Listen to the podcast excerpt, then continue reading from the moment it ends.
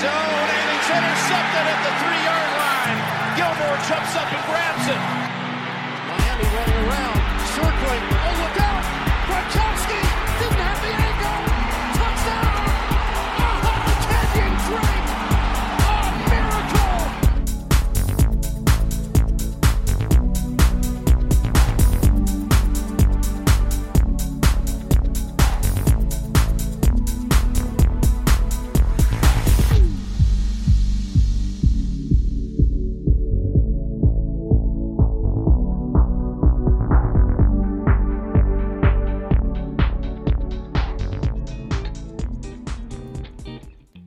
Seconda puntata del ciclo dell'off season di Red Flag della nuova stagione, la 32esima. Per contarle tutte come totale, 32esima puntata di Red Flag in cui dobbiamo parlare dei, di alcuni dei temi del momento. Quindi fare un po' il punto della situazione con aggiornamenti su quello che sta accadendo in casa Pittsburgh. Abbiamo citato BJ nella presentazione, quindi dobbiamo aggiornarci anche sui Giants. Dobbiamo parlare ehm, però soprattutto di Kyler Murray e del combine.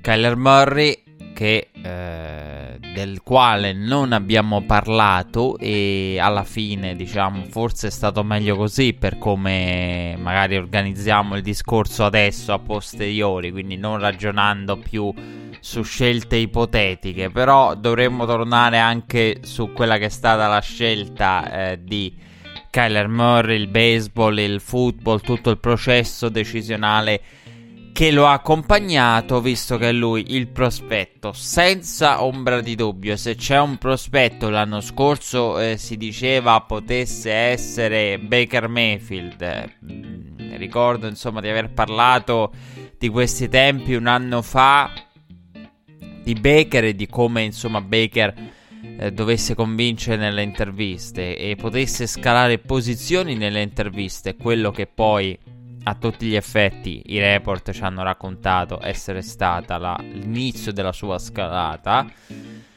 E quest'anno, senza ombra di dubbio, il, il prospetto più discusso è Kyler Murray. Senza ombra di dubbio. Eh, forse anche sovradiscusso. Questo, insomma, ce lo chiederemo quando dovremo parlare del quarterback Heisman Trophy da Oklahoma.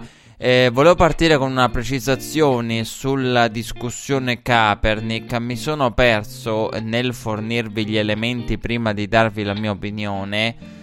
Il, uh, il test, i, i test, eh, il, um, il, lamentarsi di Eric Reid per i troppi eh, test, test che sappiamo essere selezionati, giocatori che devono sottoporsi al test via computer, però da anni eh, anche in era eh, computerizzata c'è qualcuno che, perché Eric Reid non è l'unico, anche un coro di giocatori lo ha supportato, che ha, eh, la, insomma, la casualità ha visto eh, essere scelti con eh, una certa frequenza e...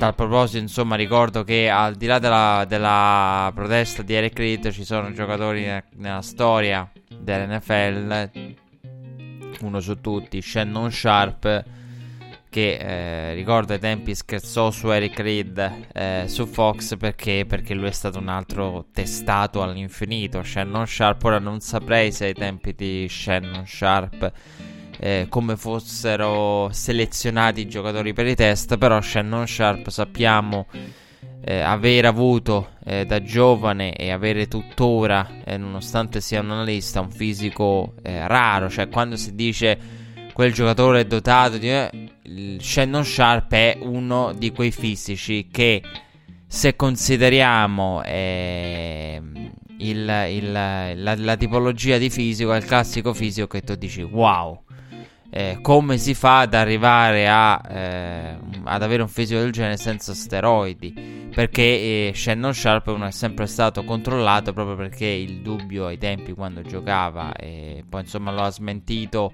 nel tempo perché comunque eh, ha, ha anche da, da analista tutt'oggi ha mantenuto la, una, un, un, fisico che gli permetterebbe di giocare, cioè quando scherza e dice che batterebbe eh, Jason Witten oggi in tutti i test atletici, visto che si parla di combine, siamo in tema, gli crederei, io gli crederei almeno. E, ehm, però ecco, quindi ci sono stati giocatori che sono stati sempre eh, al centro delle discussioni per quanto riguarda il numero di teste, non sono solo per proteste, ma anche per strutture fisiche, per provenienza. Eh, per tipologia di, di, di, di, gioco e quindi insomma eh, però ecco mi piaceva ricordare quella mm, protesta di Eric Reed per i test perché l'avevo completamente rimossa. Invece avevo menzionato il faccia a faccia con Malcolm Jenkins. Uh, Malcolm Jenkins, di cui uh, purtroppo per questioni di, di, scelta e di selezione di tempo non avevo ascoltato l'intervista che ha rilasciato all'ultimo podcast di Peter King Malcolm Jenkins perché eh, purtroppo eh, nella mia rotazione di articoli, eh, rassegne stampa, eh, podcast e programmi eh, ho diciamo un, ho un mio board quasi fosse un draft. Ho un board e nel momento in cui c'è da scegliere in modo estremo si va in ordine quindi magari ci sono quelle ci sono quegli articoli da leggere assolutamente, eh, podcast da ascoltare assolutamente perché magari contengono un'intervista eh, di attualità totale, quindi proprio di discussione eh, delle notizie di oggi e poi magari ci sono quei podcast di storie, di racconto che uno mette da parte quegli articoli, dice vabbè bello, interessante, però adesso non ho tempo di leggerlo tutto, soprattutto perché magari è una cosa vecchia. Eh, mi viene in mente l'articolo di ESPN del quale non abbiamo parlato, è quello sui Browns con eh, gli Eslem, Eslem che sceglie uno sceglie, sceglie i quarterback in base alla stretta di mano. Incoraggiante sapere che Johnny Manziel ha deciso di sceglierlo perché è convinto dalla stretta di mano. Eh, un articolo che ci parla della totale organi- disorganizzazione dei Browns e di come Eslam abbia avuto un'influenza eccessiva su alcune scelte prima dell'era John Dorsey eh, che ci racconta di, di, di, di, ci fa capire perché i Browns siano sprofondati così in basso e quanto ciò sia dovuto in larghissima parte all'ownership perché poi questo è stato l'articolo dell'anno l'articolo più discusso di quest'anno diciamo di ESPN come eh, l'equivalente. Stesso autore tra l'altro era l'articolo di Jimmy Garoppola de- della trade deadline eh, con i Patriots. Eh, quindi ecco, magari quello è il genere di articolo. Dice, vabbè, sì, si parla dei Browns, però si parla dei Browns soprattutto al passato, c'è poco di attuale. Eh, infatti è un articolo che eh, alle tifoserie e al mondo di Cleveland non è piaciuta la tifoseria dei Browns perché è un articolo vecchio. È un articolo che sì, racconta in retroscena, per carità, bello conoscere, bello sapere, bello avere i dettagli, anche come eh, aprono la schermata e sul proiettore esce il coso, il porno ehm, che era uscito, non, non, so se un link o un video, non, non ricordo, però c'è dettagli come eh, cose di questo genere che tu dici che siano attuali o non attuali, comunque sia, sono cose insomma abbastanza stupide e, è un argomento che per quanto quell'articolo sia interessante, per carità l'articolo di ESPN sui Browns è uscito un mesetto fa, per quanto di più, anzi un mesetto e mezzo fa ormai, per quanto possa essere interessante agli occhi dei tifosi dei Browns, riconosco giustamente, contiene in larghissima parte, eh, eccessiva parte secondo loro, argomenti e storie vecchie di una Cleveland che non esiste più. Quella, di, di, quella dei Manziel che si dedicava in tutto e per tutto e affidava il proprio destino ai Manziel. Dopo parleremo anche di Johnny Football eh, perché tornerà il discorso con i quarterback e l'altezza. Eh, quindi ecco, dicevo, siamo partiti tutto questo. Ah, dicevo de, de, de, del, dell'intervista di Malcolm Jenkins a Peter King. eh, l'ho lasciata da parte e non ho fatto in tempo ad ascoltarla prima dell'ultima puntata e quindi abbiamo parlato di Kaepernick, poi vabbè, parlando è uscito fuori, mi, è, mi sono ricordato e mi ero segnato, insomma, eh, l'episodio con Malcolm Jenkins di Eric Reed per farvi capire come quell'episodio abbia consegnato alla critica, all'opinione pubblica un Eric Reed che abusa dello, de, de, de, e fa cose che prima della partita mette cose private all'interno di una partita nella quale rappresenta una franchigia. Come poi ve l'ho riassunto eh, nella precedente eh, puntata. Il discorso è che Malcolm Jenkins, nell'intervista che ha rilasciato a Peter King, la settimana scorsa è, è, un'intervista che onestamente a me non è piaciuta. È un'intervista in cui Malcolm Jenkins, questo per completare il discorso Kaepernick, eh, no, non metto il segmento separato come, se, come la puntata scorsa di sette giorni fa circa, però anzi di meno, eh, visto che eh, siamo tornati relativamente subito con questa nuova puntata. Non è che separo il segmento, però, perché si tratta di una precisazione e un'aggiunta, quindi non è che facciamo un segmento separato. Però quello che volevo dire è che Malcolm Jenkins, l'intervista di Malcolm Jenkins è un'intervista che eh, con, ha pieni riferimenti a Colin Kaepernick che Malcolm Jenkins, per quanto possa essere bello il racconto di quello che ha fatto la coalition, per quanto sia importante sottolineare, soprattutto perché al mondo esistono persone come me che partono con dei certi dubbi sulla coalition, eh, oltre a dire vabbè ma l'NFL non ci controlla, l'NFL ci dà i soldi eh, però non vuole eh, sapere in cosa li utilizziamo, cioè siamo noi delle, da, della Players Coalition a decidere quali scelte fare con il budget che ci dà l'NFL. Questo è importante eh, perché c'è tanta gente coalition, della coalition non ha una grande opinione, tra cui il sottoscritto, questo non l'ho mai nascosto.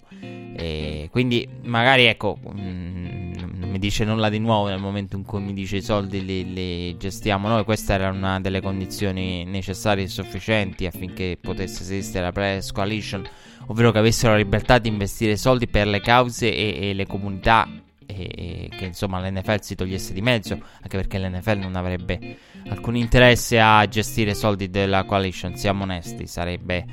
Eh, sarebbe inutile e sarebbe soprattutto sommersa dalle critiche per il fatto dell'oddio, ma l'NFL è, è contro la protesta di Colin Kaepernick, crea questo organismo, non solo la vuole pure controllare, darebbe molto avrebbe dato molto l'idea del, del, regime. Però nell'intervista di Malcolm Jenkins ci sono continui e secondo me anche scorretti eh, riferimenti a Colin Kaepernick. Cioè, dicevo, al di là dell'operato della coalition, che è interessantissimo ed è opportuno eh, precisare sempre, proprio perché ci sono, c'è un folto gruppo di persone che hanno una determinata opinione della coalition però io quando sento, vabbè, Malcolm Jenkins, dove ero anni fa, anni fa non, eh, non mi interessavo a queste cause, poi ho raccontato, ho visto LeBron James, ho detto vorrei essere nel mio piccolo come LeBron, quando vedevo LeBron, Carmelo, Chris Paul eh, nelle varie iniziative a sostegno delle varie comunità. E vorrei nel mio piccolo eh, fare... Ehm, qualcosa di importante. E infatti, poi Peter King gli ha fatto la domanda alla fine dell'intervista: eh, cosa vorresti che ci fosse scritto su, sulla tua tomba? E lui ha detto: Beh, al momento probabilmente c'è scritto due volte vincitore del Super Bowl. Però spero che un giorno magari si possa ricordare. Mm, Malcolm, il senso de, de, de, dell'intervista di Malcolm Jenkins è questo: si possa ricordare il mio operato per la comunità che magari eh, quando morirò, se eh, la televisione mos- manderà in onda dei servizi, in questi servizi, oltre a far vedere i miei per ora due Super Bowl vinti, eh, ci sia tutto il lavoro e il ruolo da, da, da umanitarian e da umanitario a sostegno eh, della, delle comunità.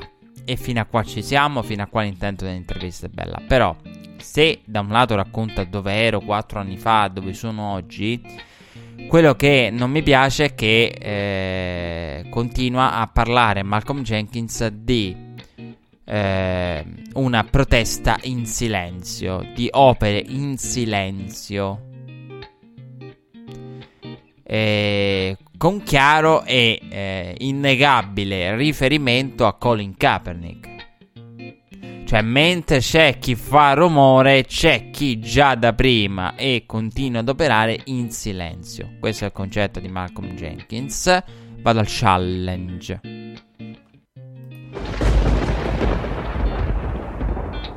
Io sono fermamente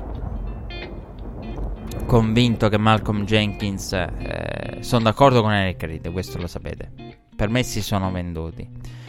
Eh, ma non si sono venduti perché hanno eh, accettato tutto ma- quanto. So- si sono venduti perché fondamentalmente eh, chi ha, fat- accettato la proposta dell'NFL non è il fatto del deporre le armi, eh, perché alla fine eh, anche mm, guardando la, la, la, quello che è successo nella causa è come dire che Colin Kaepernick si sia arreso quelli si sono venduti, si sono arresi, è lo stesso Colin Kaepernick, hanno alla fine trovato un accordo con l'NFL, sì, sono cose diverse, sono... tra l'altro voglio dire una cosa sulla causa di Colin Kaepernick, e io non...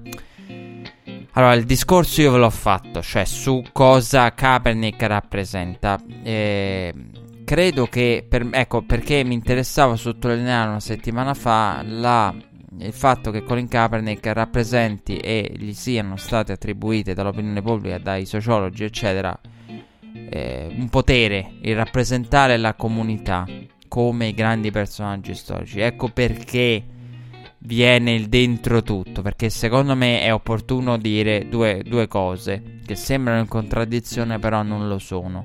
La causa di Colin Kaepernick è una causa il, un, un, un, lavoratore che ha perso il posto di lavoro, diciamo, contro i datori di lavoro e eh, un, gruppo di, di, di, classe dirigente, diciamo, nella so- della società per la quale lavorava, volendo, gli owner. E quindi sì, c'è il lato Colin Kaepernick, se rappresenta l'individuo, rappresenta se stesso e quindi combatte contro datori di lavoro, però ecco, secondo me è importante dire che riguarda il lavoro, però non è completamente staccata, questo era un po' il senso di quella riflessione lì, il motivo per cui ve l'ho fatta più che altro perché mi piaceva sottolineare questo, non è staccato, cioè non dimentichiamoci che Colin Kaepernick sia in tribunale per sé, però è in tribunale perché? Fuori per una protesta eh, e per essersi inginocchiato eh, per richiamare l'attenzione sulla brutalità della polizia. Quindi, non, diciamo, ecco, non c'è una connessione diretta. Quello è quello che volevo farvi capire. Non c'è alcun tipo di connessione diretta, però ricordiamo che c'è una connessione indiretta. E, e che quindi del Colin Kaepernick se rappresenta o meno la comunità eh, del doppio punto di vista.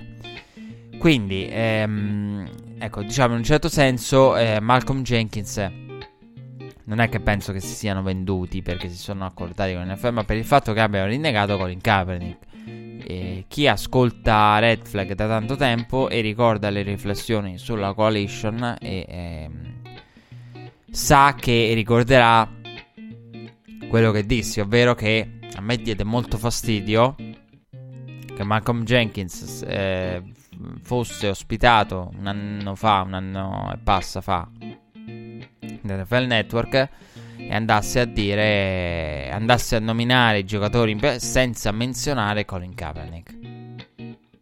Perché nell'intervista di Peter King Colin Kaepernick non viene menzionato, ma è anche vero che nell'intervista di Peter King, questo è opportuno dirlo, è bene dirlo, nell'intervista di Peter King eh, non c'è alcun riferimento diretto a Kaepernick. Però su NFL Network il discorso per come era nato, il tipo di indirizzo di discorso, non poteva prevedere, secondo me, in quell'intervista di un anno fa, l'esclusione di Colin Kaepernick.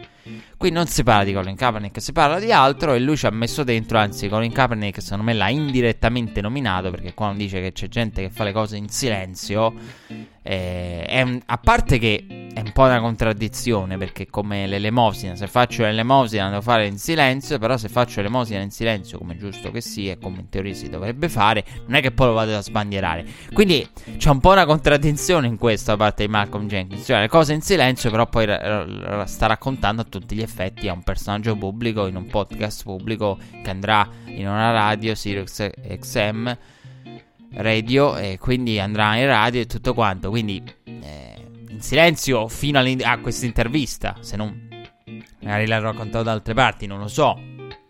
Però nel dettaglio quello che è stato fatto l'ho raccontato in questa, quindi eh, erano eh, opere per la comunità in silenzio, però intanto in silenzio non sono più. Però è chiaro che, so, a parte le contraddizioni e strani, strane riflessioni, quello che è chiaro, il motivo per cui ne parlo è... Eh, perché c'è un chiaro riferimento a Colin Kaepernick, cioè questo fatto di dire c'è chi fa le cose in silenzio, che è poi una delle critiche che è stata mossa sia da, da chi nella protesta si è distaccato da Colin Kaepernick è il fatto del Colin Kaepernick fa eh, diciamo fa rumore, genera visibilità per carità, però eh, c'è chi fa magari cose pratiche. Io sono convinto che entrambe le che questa cosa sia un danno per la protesta e per il, la causa nobile che c'è dietro, diciamo, sia la coalition sia la, la protesta di Colin Kaepernick. In origine eh, vogliono la stessa cosa, l'ha detto anche lui a proposito di Eric Reed. Eh, perché Peter King gli ha detto praticamente ti sei comportato da santo perché poi eh, riconosciamo che eh, riconosco che eh, chi esce male da quell'episodio è Eric Reed cioè, adesso si può essere d'accordo o meno su Eric Reed, però Eric Reed va a provocare Malcolm Jenkins che non abbocca minimamente la provocazione, anzi va a fare da pacere e risolve la questione. E Peter King diceva ti sei comportato da santo e come mai magari non hai risposto, non hai, hai evitato che quella de- discussione potesse degenerare? E lui ha detto vogliamo la stessa cosa e quindi non ha senso combattere. E poi io vi feci l'analisi, seppur nella fretta, mesi fa vi feci l'analisi sul discorso del guardate che però eh, ne escono malissimo tutti quanti perché eh, chi ha una visione razzista e eh, diciamo non sopporta la protesta può dire ecco combattono pure tra di loro rendiamoci conto. Quindi non escono bene. E io sono d'accordo ecco su questo sono d'accordissimo con Malcolm Jenkins. Cioè sono d'accordo con Eric Reed su quello che pensa della coalition però sono d'accordo sul fatto che entrambe le cose debbano esistere. Entrambi i tipi di protesta perché c'è bisogno secondo me sia di una coalition che magari anche vendendosi volendo però intanto fa qualcosa si procura diciamo dei soldi. Si potrebbe poi si può discutere il contentino e tutto quanto. Tenete presente quando si fanno questi discorsi ogni volta bisognerebbe aprire mille parentesi eh, quindi se non lo faccio è perché penso che già se ne sia discusso abbastanza quindi diciamo cosa c'è nella parentesi è sottointeso Ehm, però ecco, quindi eh, c'è bisogno sia di chi magari si pre- va a eh, prendere i soldi dall'NFL, eh, pochi, giusti, tanti, sbagliati, che eh, arrivati in, con modalità sbagliate, dovevano arrivare spontaneamente, quello che vi pare. Ci sono mille parentesi, mm, potete capirle da voi. E c'è bisogno di quello e c'è bisogno anche di chi attira l'attenzione come un Colin Kaepernick. Chi attira l'attenzione facendo qualcosa che diventa impopolare e c'è bisogno anche di chi diciamo nel silenzio eh, fa buon viso a cattivo gioco si prende i soldi e fa qualcosa di concreto. C'è bisogno sia del, del, del clamore che genera una protesta e sia del sostegno pratico alle comunità, alle comunità afroamericane e via discorrendo. Quindi, eh, un'intervista ecco, dove ci sono continue frecciatine a Colin Kaepernick da parte di eh, Malcolm Jenkins. Eh, mi piaceva ecco, citarla perché eh, non avevo fatto in tempo ad ascoltarla, era rimasta ai margini nella selezione delle cose da leggere, da ascoltare durante la settimana, proprio perché non riguardava un argomento di stretta attualità, però ecco, avendola recuperata due parole eh, le volevo dire. Volevo parlare invece di. Adesso volevo parlarvi di una cosa un po' più vecchia. Perché in realtà ne volevo parlare la settimana scorsa. Però mi sono scordato. Volevo raccontarvela questa cosa. Ovvero dobbiamo parlare di Patrick Mahomeboy. Mahomeboy, ma MVP Boy che nell'off season non è che abbia reso tanto contenti a inizio off season i Kansas City Chiefs perché era uscito un video eh, in cui Mahomes faceva un crossover giocando a pallacanestro in una palestra locale e i Chiefs non hanno gradito. I video eh, su Patrick Mahomes che giocava a basket andando a riprendere l'eterno l'eterna discussione sugli atleti che eh, praticano determinate attività nell'off season, eh, i contratti e i soldi che hanno e il valore che hanno per le franchigie.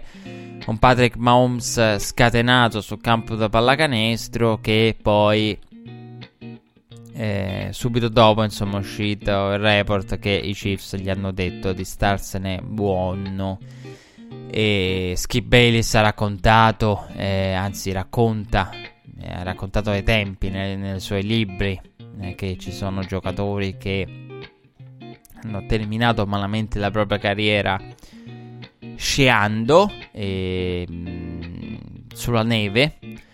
E poi bello che Schibelis diceva se eh, riprende un'argomentazione e una teoria di un mio amico che ehm, che Schibelis diceva, eh, non, eh, quando ti siedi a un tavolo con determinate persone, cioè questo è quello che diceva, che dice un mio amico, eh, va a prendere de- determinato no, numero di persone che scia o ha sciato, eh, quasi tu- tutti si sono fatti male, quelli che hanno sciato tanto, eh. Eh, io eh, ricordo di aver risposto ai tempi a questo amico no, le, eh, perché poi si rivolse a me e disse: Ah, per esempio, tu che hai sciato per tantissimi anni, tanto tempo della tua vita. Eh, no, io sono quello che alza la mano e dice un tavolo di persone. Io non mi sono neanche mai fatto un livido, anche partecipando a gare. Quindi sul fatto che la teoria di Skip Bayless che lo sci, mo sfatiamo questo mito, perché io l'ho sentita tempo fa in un dibattito calcistico questa cosa. La sento come considerazione quando uno da, da pub eh, con gli amici la sento da Skip Bayless su Fox Sport. Devo dire, sfatiamo questo mito. Vado al challenge. Non tutte le persone che, hanno, che sciano hanno sciato. Io non mi sono mai fatto veramente neanche un livido. Eh, con tutto che ho partecipato a gare, mi sono allenato ho dedicato tanto tempo della mia vita allo sci, non mi sono mai fatto male. Quindi eh, questa cosa che tutti si fanno male se vanno sulla neve, giocano nell'off season, no. Però, però, però, voglio dire due cose. Riconosco la pericolosità dello sci e c'è un abbinamento terribile tra l'atleta professionista sulla neve e una delle cose più esplosive e pericolose che possano esistere questo riconosco. Quindi ci si fa male, non devono sciare perché automaticamente si fanno male, no. Eh, quello diceva Skip. Perché poi tendenzialmente la discussione la, la crea lo sci. La pallacanestro di Mahomes diventa un problema perché il livello di competizione è troppo alto. Hanno visto il video e hanno detto: mm, un po' troppo competitiva questa partita. Perché se no, se fa due tiri col fratello nel giardino della villa, nessuno gli dice niente. Eh, per dire, un giocatore che fa due tiri con, con, eh, con un fratello, eh, non è che gli dice niente nessuno. Però l'atleta professionista sulla neve è una delle cose più pericolose che possano esistere. Perché lo sci è uno sport fatto di forma fisica e di tecnica. Nel momento in cui, perché è esplosivo? Eh, l'atleta professionista perché arriva con un allenamento, una gamba, eh, una forma fisica straordinaria e pensa, eh ma le mie gambe tengono, ma non ha un livello di tecnica pari io non mi sono mai fatto male, non perché io non, eh, non ho mai fatto nella mia vita alcun tipo di preparazione specifica. È anche vero che quando gareggiavo ero, diciamo, un ragazzo, un ragazzino che comunque eh, praticando sport a scuola, eh, pallacanestro, poi oppure calcio nel, negli anni, quindi eh, ragazzo che va a scuola e magari scia fa già diciamo il suo sport eh, ossia non è che va a fare la preparazione mirata cioè la prescistica diciamo come viene intesa eh, però era una, particolarmente ossessionato da, da, da, dai video, dalla tecnica.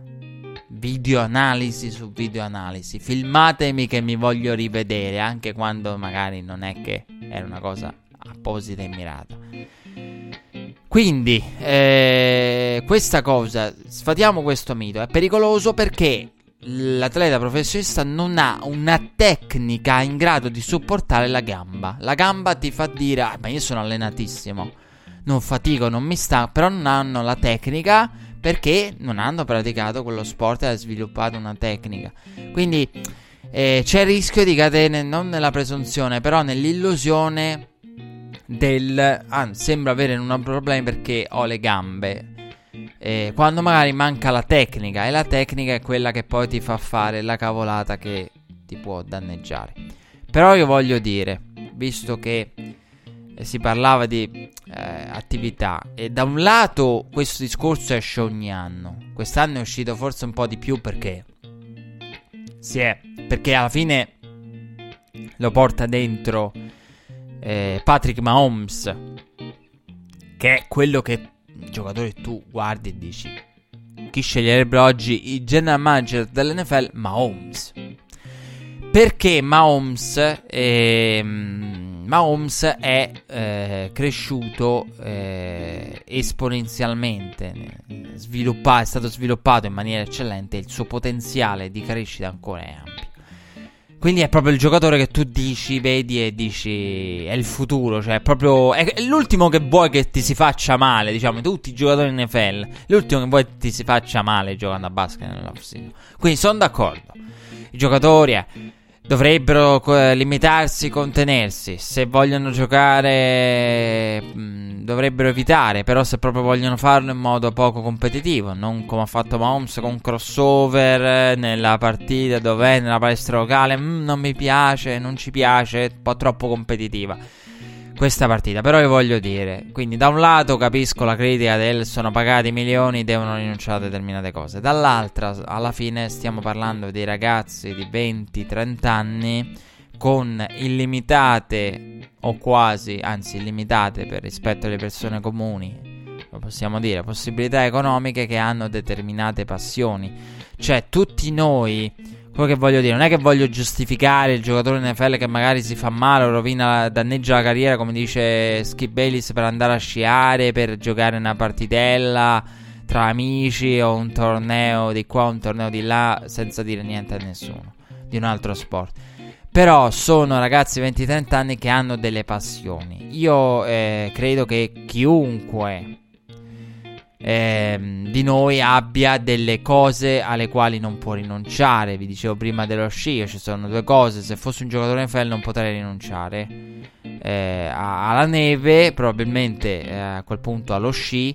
E non potrei rinunciare, o, o meglio, se ne potrebbe, potrei limitare e non rinuncerei mai de- de- delle mie grandi passioni a- al mondo dell'automobilismo. Eh, perché dico questo? Perché il discorso è uscito con Shannon Sharp che faceva una cosa estrema. Cioè, vi voglio far capire anche che cosa vuol dire la rinuncia che viene in teoria chiesta. Cioè, alcuni di loro hanno la passione di, di praticare altri sport, la pallacanestro, per esempio, abbiamo visto con Mahomes. Eh, quello che dice, per esempio, uno Shannon Sharp raccontava eh, mesi e mesi fa, e lo ha ripescato quando si è parlato di Mahomes. Eh, mi viene da, da, citare lui perché ha, eh, un, una, ha avuto un approccio estremo eh, della serie. Ah, chiamate, la, ne parlò ai tempi quando si parlava di Tom Brady. Chiamate, i giocatori dovrebbero assumere un autista e un cuoco. Ecco, io vi posso dire, eh, posso rinunciare a tutto, mm, posso, mi volete dire non puoi andare in pista, non puoi andare eh, sul kart, quello che vi pare, però io addirittura che non posso eh, prendere la mia macchina e guidarla io, vi direi eh, proprio no. Cioè, mm, potrei rinunciare a determinate cose, ma fino a un certo punto. Come qualcuno potrebbe dire, che ne so, sono appassionato di cucina, mo toglietemi tutto, ma non la cucina, vi prego. Perché uscì questo discorso? Per il famoso. Eh, la, la, famosa storia secondo cui il taglio di Tom Brady al, alla mano eh, c'era il dubbio del forse è un coltello da cucina, forse era in cucina e magari non lo vuole dire perché gli darebbero del cretino verrebbe criticato la franchigia e tutto.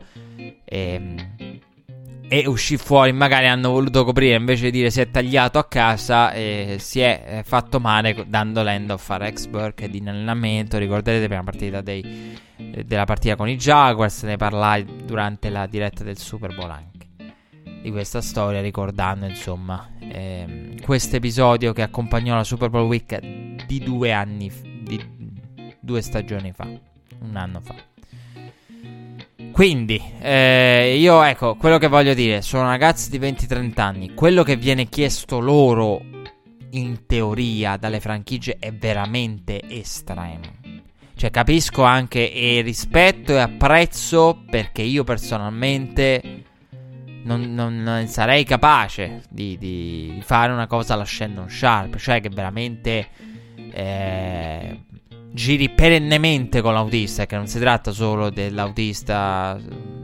Questo, il fatto che degli atleti professionisti girino con autisti è, però che perennemente. Capisco anche che ci sono episodi estremi. Cioè, adesso noi stiamo parlando di Mahomes.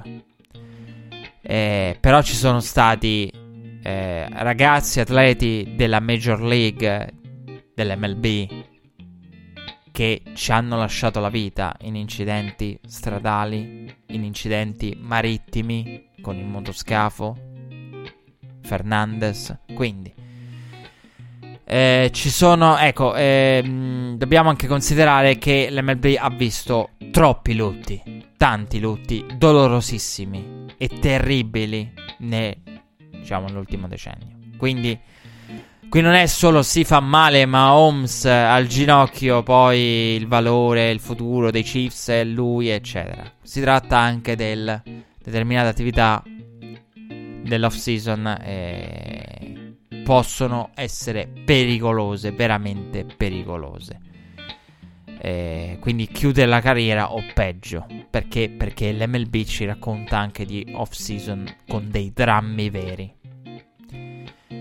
Però, ecco, quello che viene chiesto loro da parte delle franchigie è un qualcosa di veramente estremo, cioè non guidare, non cucinare, non fare alcun tipo di altro sport, non andare da nessuna parte, perché e rinunciare a passioni. A me viene in mente eh, Sam Darnold, un altro che ha avuto problemi. Un anno fa si parlava in serie draft di lui, se ne è parlato anche durante l'anno. Lui è un amante delle escursioni. Cioè, se pensate al numero di passioni, il surf, la, la, tutto che, ciò che riguarda il mare, la neve, le escursioni. A Jets non andava bene che Sam Darnold ritornasse, io l'ho detto. Fin dall'inizio, e se ne parlava in sede di draft, eh, giorno del draft day vero e proprio si diceva guardate che ha una passione per le escursioni, una cosa che le franchigie NFL farà girare parecchio i coglioni. Perché eh, Sam Donald è stato riportato e Jetson non è piaciuto, è tornato con... Poi c'erano i dubbi anche sul suo infortunio quando è stato fuori. Eh, dopo aver esordito è stato fuori, se ricorderete anche lì c'erano dei dubbi strani. Ma da dove proviene questo infortunio? Non è che lo ha aggravato con altre attività essendo un amante delle escursioni, cioè stiamo parlando anche di cose che di una quantità di cose potenziali. Eh, però ecco, mi piaceva farvi capire addirittura il cucinare. Cioè, magari uno dice amante della cucina. Nemmeno, que- nemmeno il Tom Brady che cucina i figli. Eh, no, nemmeno, nemmeno cucinare i propri figli. Eh, quindi ecco, quello che viene chiesto è estremo. Però mi piaceva per una volta fare questo discorso sul lato umano. Perché. Ehm, perché magari ecco, eh, avrei negli anni ho sempre fatto il discorso al contrario. Ah, ammazza eh, il giocatore malissimo, eh, n- con tutti i milioni che prende, devono fare questo, non fare quest'altro. Però bisogna anche considerare che sono ragazzi di 20-30 anni con tante passioni e l'off season richiede una quantità in teoria di rinunce veramente enorme e credo che chiunque prima di attaccarli debba pensare che poi questo è il senso della mia riflessione. Se vedete qualcosa sull'off season che non vi piace di un giocatore, chiedetevi, mm, provate a mettervi al loro posto e sono sicuro che chi, qualunque ascoltatore che sta ascoltando Redford in questo momento ha qualche passione che nell'off season NFL non esisterebbe o non dovrebbe esistere o magari un numero di passioni, di cose che fa, di sport che pratica, di attività che dovrebbero essere azzerate in un off season NFL. E quindi ecco, il Mahomes eh, gli hanno detto eh, la partita per la è troppo competitiva, eh, stai buono. E Patrick Mahomes eh, se n'è stato buono, insomma, anche perché eh, la palla canestro, insomma, tra l'altro con ottime, con ottime le immagini non erano nemmeno male, cioè un bel crossover di Mahomes. Eh, per non farsi mancare niente, visto che di sport non mancano. Eh, abbiamo parlato di, di, di, Mahomes, abbiamo parlato di, di, sport vari, dobbiamo parlare chi, chi, meglio di chi si ricollega meglio se non Kyler Murray. Dopo il break musicale dobbiamo parlare di quello che in teoria potrebbe essere, in realtà diventerà il primo atleta nella storia draftato al primo giro da MLB ed NFL. Dopo il break.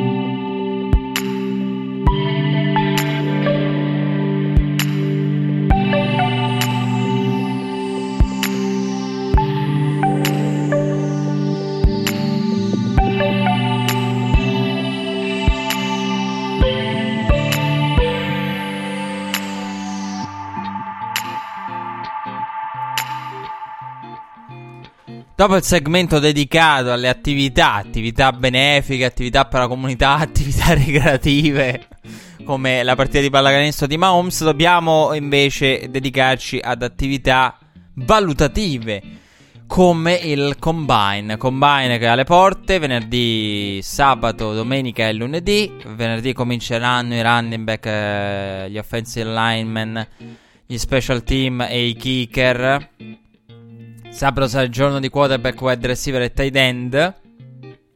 Domenica il giorno degli atleti, eh, i defensive linemen, eh, eh, sì, degli atleti, dei defensive linemen e dei linebacker. Lunedì i eh, DBs con eh, la giornata appunto degli atleti per eccellenza.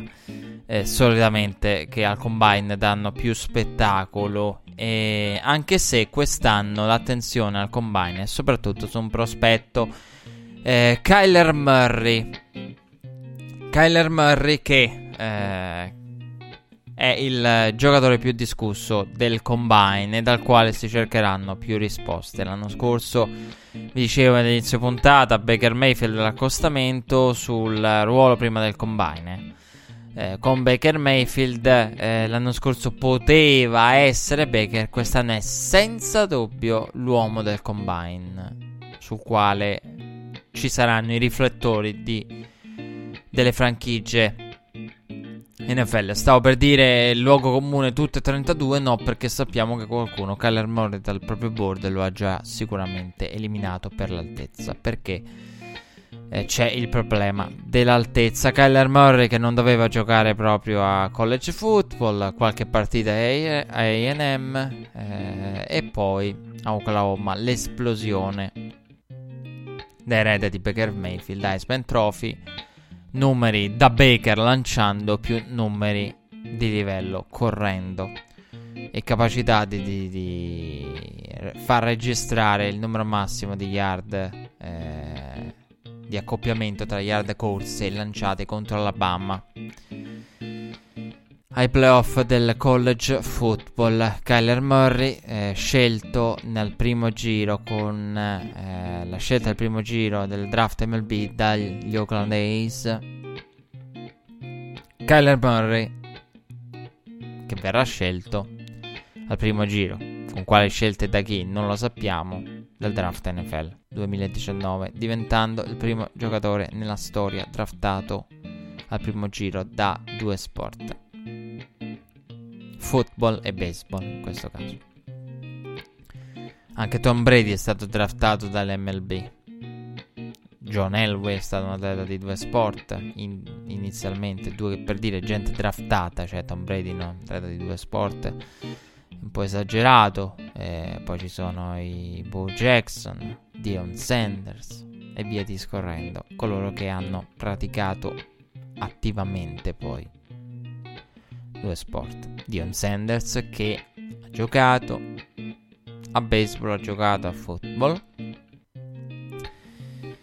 però non aveva la posizione più importante, più complessa, quella che richiede il maggior numero di dedizione, di studio, di ore dietro quella di quarterback. Quindi eh, Kyler Murray che non avrebbe potuto eh, praticare entrambi gli sport a lungo termine, quindi andare a giocare a baseball in primavera e poi tornare, a parte la coincidenza che ci può essere tra baseball ed NFL.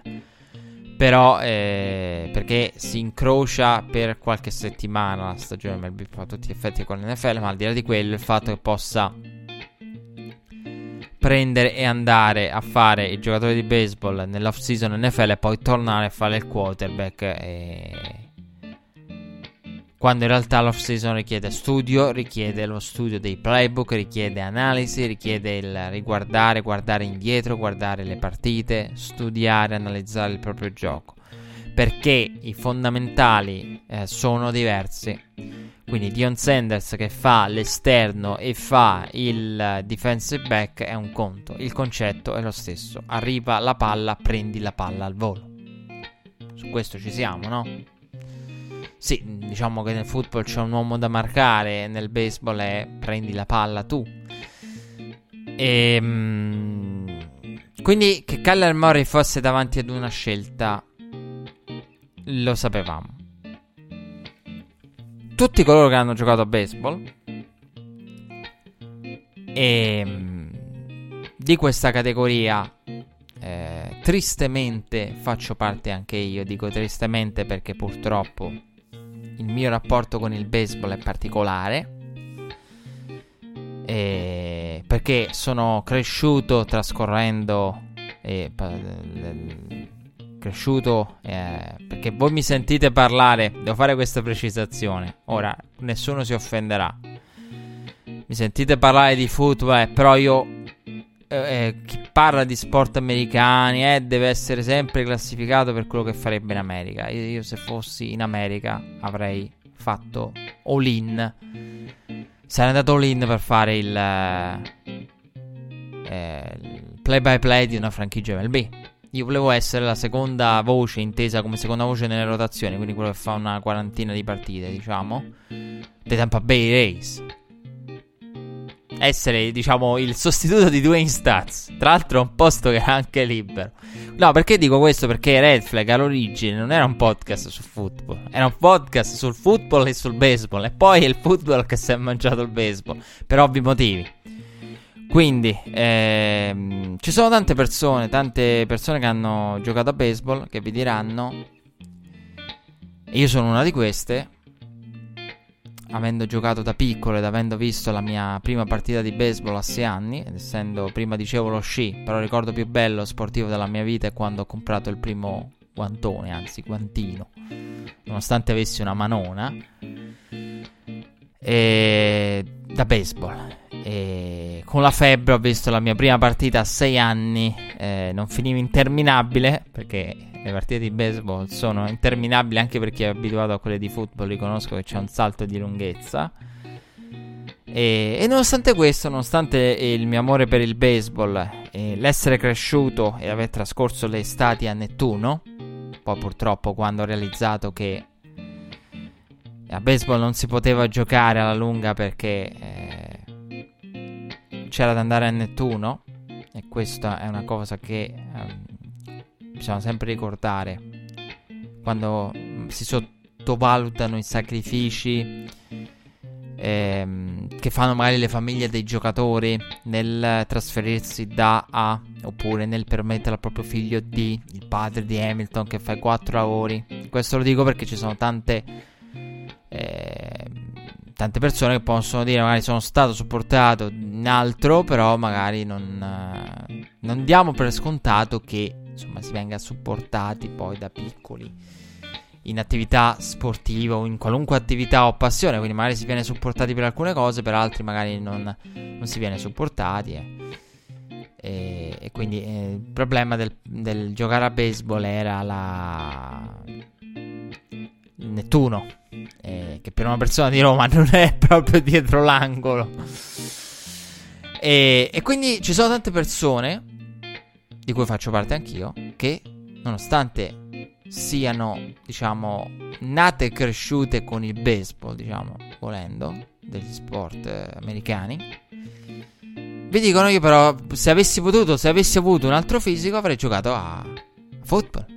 Joe Klatt di Fox Sport, esperto del college football, ha detto io ho giocato a baseball, ma avrei scelto football. E la cosa assurda, la cosa assurda è che chi ha, viene dal baseball vi dice avrei giocato a football con altro fisico. Dion Sanders e Russell Wilson invece vorrebbe, avrebbero preferito giocare a baseball. Cioè, Russell Wilson è stato è onesto nelle interviste. Dice: Io non, non, non, non, ero sufficientemente bravo in battuta. Cioè, punto. Dion Sanders ha detto: Io se avessi potuto scegliere, avrei scelto di prendere in mano la mazza. Avrei scelto il baseball. Allora, un po' perché. Allora, bisogna dire: vado al challenge, però, su Dion Sanders. Perché di Prime bisogna dire questo. Cioè, Dion Sanders, quando fa il discorso sul baseball, fa un discorso del tipo cioè lo fa come Russell Wilson, fateci caso. Qual è il punto di unione in comune tra i due? È che entrambi alla fine hanno fatto altro e sono stati, eh, diciamo, Dion Sanders ha avuto la possibilità poi a tutti gli effetti di, sì, pure Russell Wilson, però Dion Sanders giocare seriamente a baseball, in MLB seriamente, seriamente a baseball, anche Russell Wilson, eh, per carità. E, um, quindi ecco, eh, vi dicono questo perché? Perché alla fine loro hanno fondamentalmente sono il, baseball è la, la, lo sport, l'altro sport in cui che non hanno potuto raggiungere, no? quindi c'è sempre una certa idealizzazione di quello che uno non è in grado di fare, delle donne che non è in grado di conquistare magari nel corso della propria vita. De- c'è sempre un, de- di un lavoro che avrebbe voluto fare, di un sogno che non ha inseguito, c'è sempre un'idealizzazione. Quindi Dion Sanders secondo me c'è, mol- c'è molto idealizzare il baseball dietro. Guardate perché vi ho detto, fateci caso, chi ha giocato magari a baseball... Eh, eh, vi dice football, chi ha giocato a football ma ai massimi livelli vi dice baseball. Guarda caso, eh, vi dicono baseball. Perché? Perché magari c'è questo il sogno proibito del baseball che non, mai, non hanno mai raggiunto. Come Dion Sanders avrebbe voluto diventare una star del baseball e diciamo uno dei più grandi giocatori, eh, non c'è riuscito. Eh, quindi ecco, dipende anche dagli obiettivi che uno si fissa. Però ecco per farvi capire, quindi c'è anche quando ci sono i due sport, eh, se un domani Keller Murray dovesse scegliere, che ne so, il football ha scelto, ma ci arriviamo un passo alla volta. E dire, eh, però il baseball, eh, rimpiangere il baseball, beh, in quel caso è un'idealizzazione. Però è curioso, la cosa che mi ha incuriosito è il numero di persone che dice eh, avrei giocato a football se avessi avuto un'altra struttura fisica, se avessi avuto, se fossi stato bravo o capace, se avessi avuto una determinata predisposizione per uh, football americano. Tra l'altro parliamo della, allora, parliamo della posizione di quarterback. Cioè, Kyler non è che va a fare, va a fare il quarterback, quindi la posizione per eccellenza più nota, con il maggior fascino, responsabilità eh, letteratura della storia del, del, di tutti gli sport americani. La posizione per eccellenza dello sport americano è il quarterback. Quindi non è che c'è anche questa la differenza, perché eh, il fatto magari Dion, San- Dion Sanders dice il baseball, il baseball è uno sport dove i ruoli sono, le posizioni sono equivalenti. Il football americano, il quarterback, quindi parliamo anche di nel caso di Dion Sanders, di Russell Wilson è una persona che diciamo, non è riuscita a raggiungere il, il baseball. Perché a sue stesse parole non, è, non era in grado di battere. E perché Dion Sanders che sì, ha giocato a football a altissimi livelli, eh, però dice baseball perché, perché, ha una visione magari del football diversa e il football non, non è stato un, comunque un quarterback, quindi il fascino della posizione quarterback che fa anche capire la differenza magari. Eh, quindi ecco, Kyler Murray ha anche la posizione per eccellenza dello sport americano. Però mi ha fatto sorridere come tutte le persone, come la quantità di persone del mondo del baseball che vi dicono io se avessi potuto avrei giocato a football. E questo perché? Ehm è chiaro che nel nostro paese il giocare a football e baseball è eh, un qualcosa che ehm, la scelta tra due sport magari non, non è eh, difficile paragonare l'Italia perché l'Italia, eh, il baseball italiano è a un livello molto più alto rispetto al football americano. Con questo non voglio offendere nessun nessun aspetto del nessun eh, non voglio offendere il mondo del football italiano di, anzi eh, il mondo del football italiano penso che meriti molto più amore di, di, di quello che ha soprattutto dagli appassionati NFL che appassionati di NFL fanno finta come se in Italia non ci fosse niente. In Italia c'è c'è una realtà ed è anche una bella realtà. E ehm, soprattutto quando ecco qui magari a qualcuno verrebbe da fare la retorica del quando si va a cercare football nella AEF forse si potrebbe guardare anche all'Italia magari un po' se si cerca disperatamente football in determinati periodi dell'anno quindi però è chiaro che il baseball italiano ha raggiunto grazie alla Major League lo status e il, la, la, la, classificazione di professionismo formalmente. Quindi eh, quella che è adesso Serie A. Eh, una volta era Italian Baseball League, il baseball italiano anche a livello di competizioni internazionali è a un livello differente. E, ehm, questo per dire che il discorso italiano è un discorso differente. Negli Stati Uniti c'è uno sbilanciamento enorme nei confronti del football, ma tanto grande perché la AAF nella week 1 batte le partite di cartello del, dell'NBA, il che è impressionante.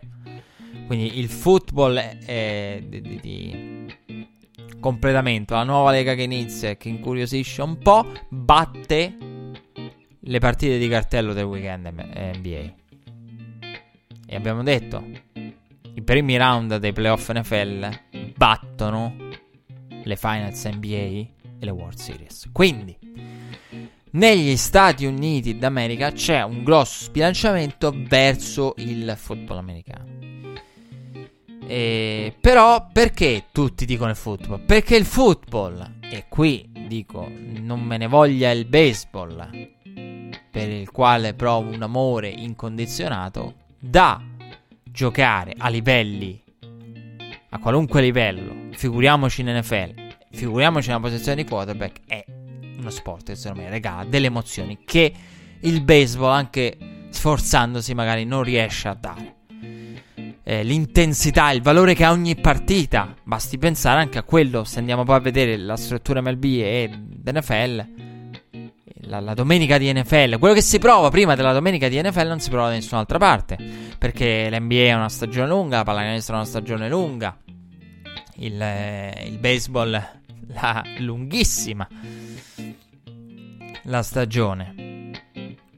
Quindi, eh, un conto una partita su 162, un conto una partita su 16.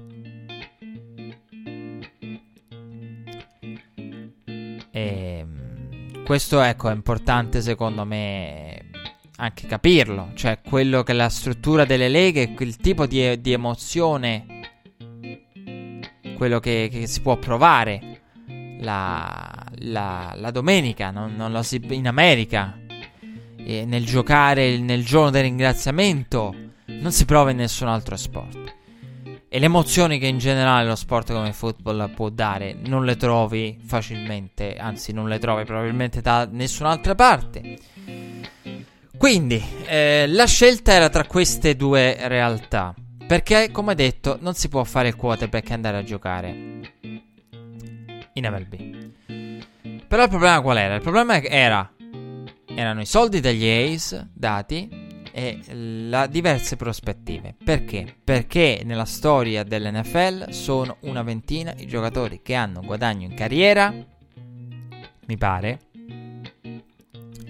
di eh, 100 milioni. Nel baseball eh, credo siano 4-5 volte tanto, forse siamo addirittura in tripla cifra. Mi pare di aver letto questa statistica di giocatori che hanno guadagnato più di 100 milioni nella storia dell'MLB. Quindi, eh, in questo senso, il problema, il eh, discorso economico esiste a lungo termine. Esisteva per Kyler Murray proprio perché eh, la il punto era Kyler Murray eh, alla lunga, insomma, il baseball ha eh, la carriera media di un giocatore di baseball più lunga, non c'è problema di infortuni, eh, si guadagna di più, sono più giocatori che hanno guadagnato cifre altissime di guadagni totali in carriera, però il problema per Kyler Murray è, diciamo, attenuato dal fatto di essere quarterback, perché se andiamo a vedere in NFL sì, sono 20 giocatori quelli che hanno guadagnato più di 100 milioni, però sono quarterback. Eh, il contrattone garantito, il primo garantito nella storia, eh, Kirk Cousins, quarterback.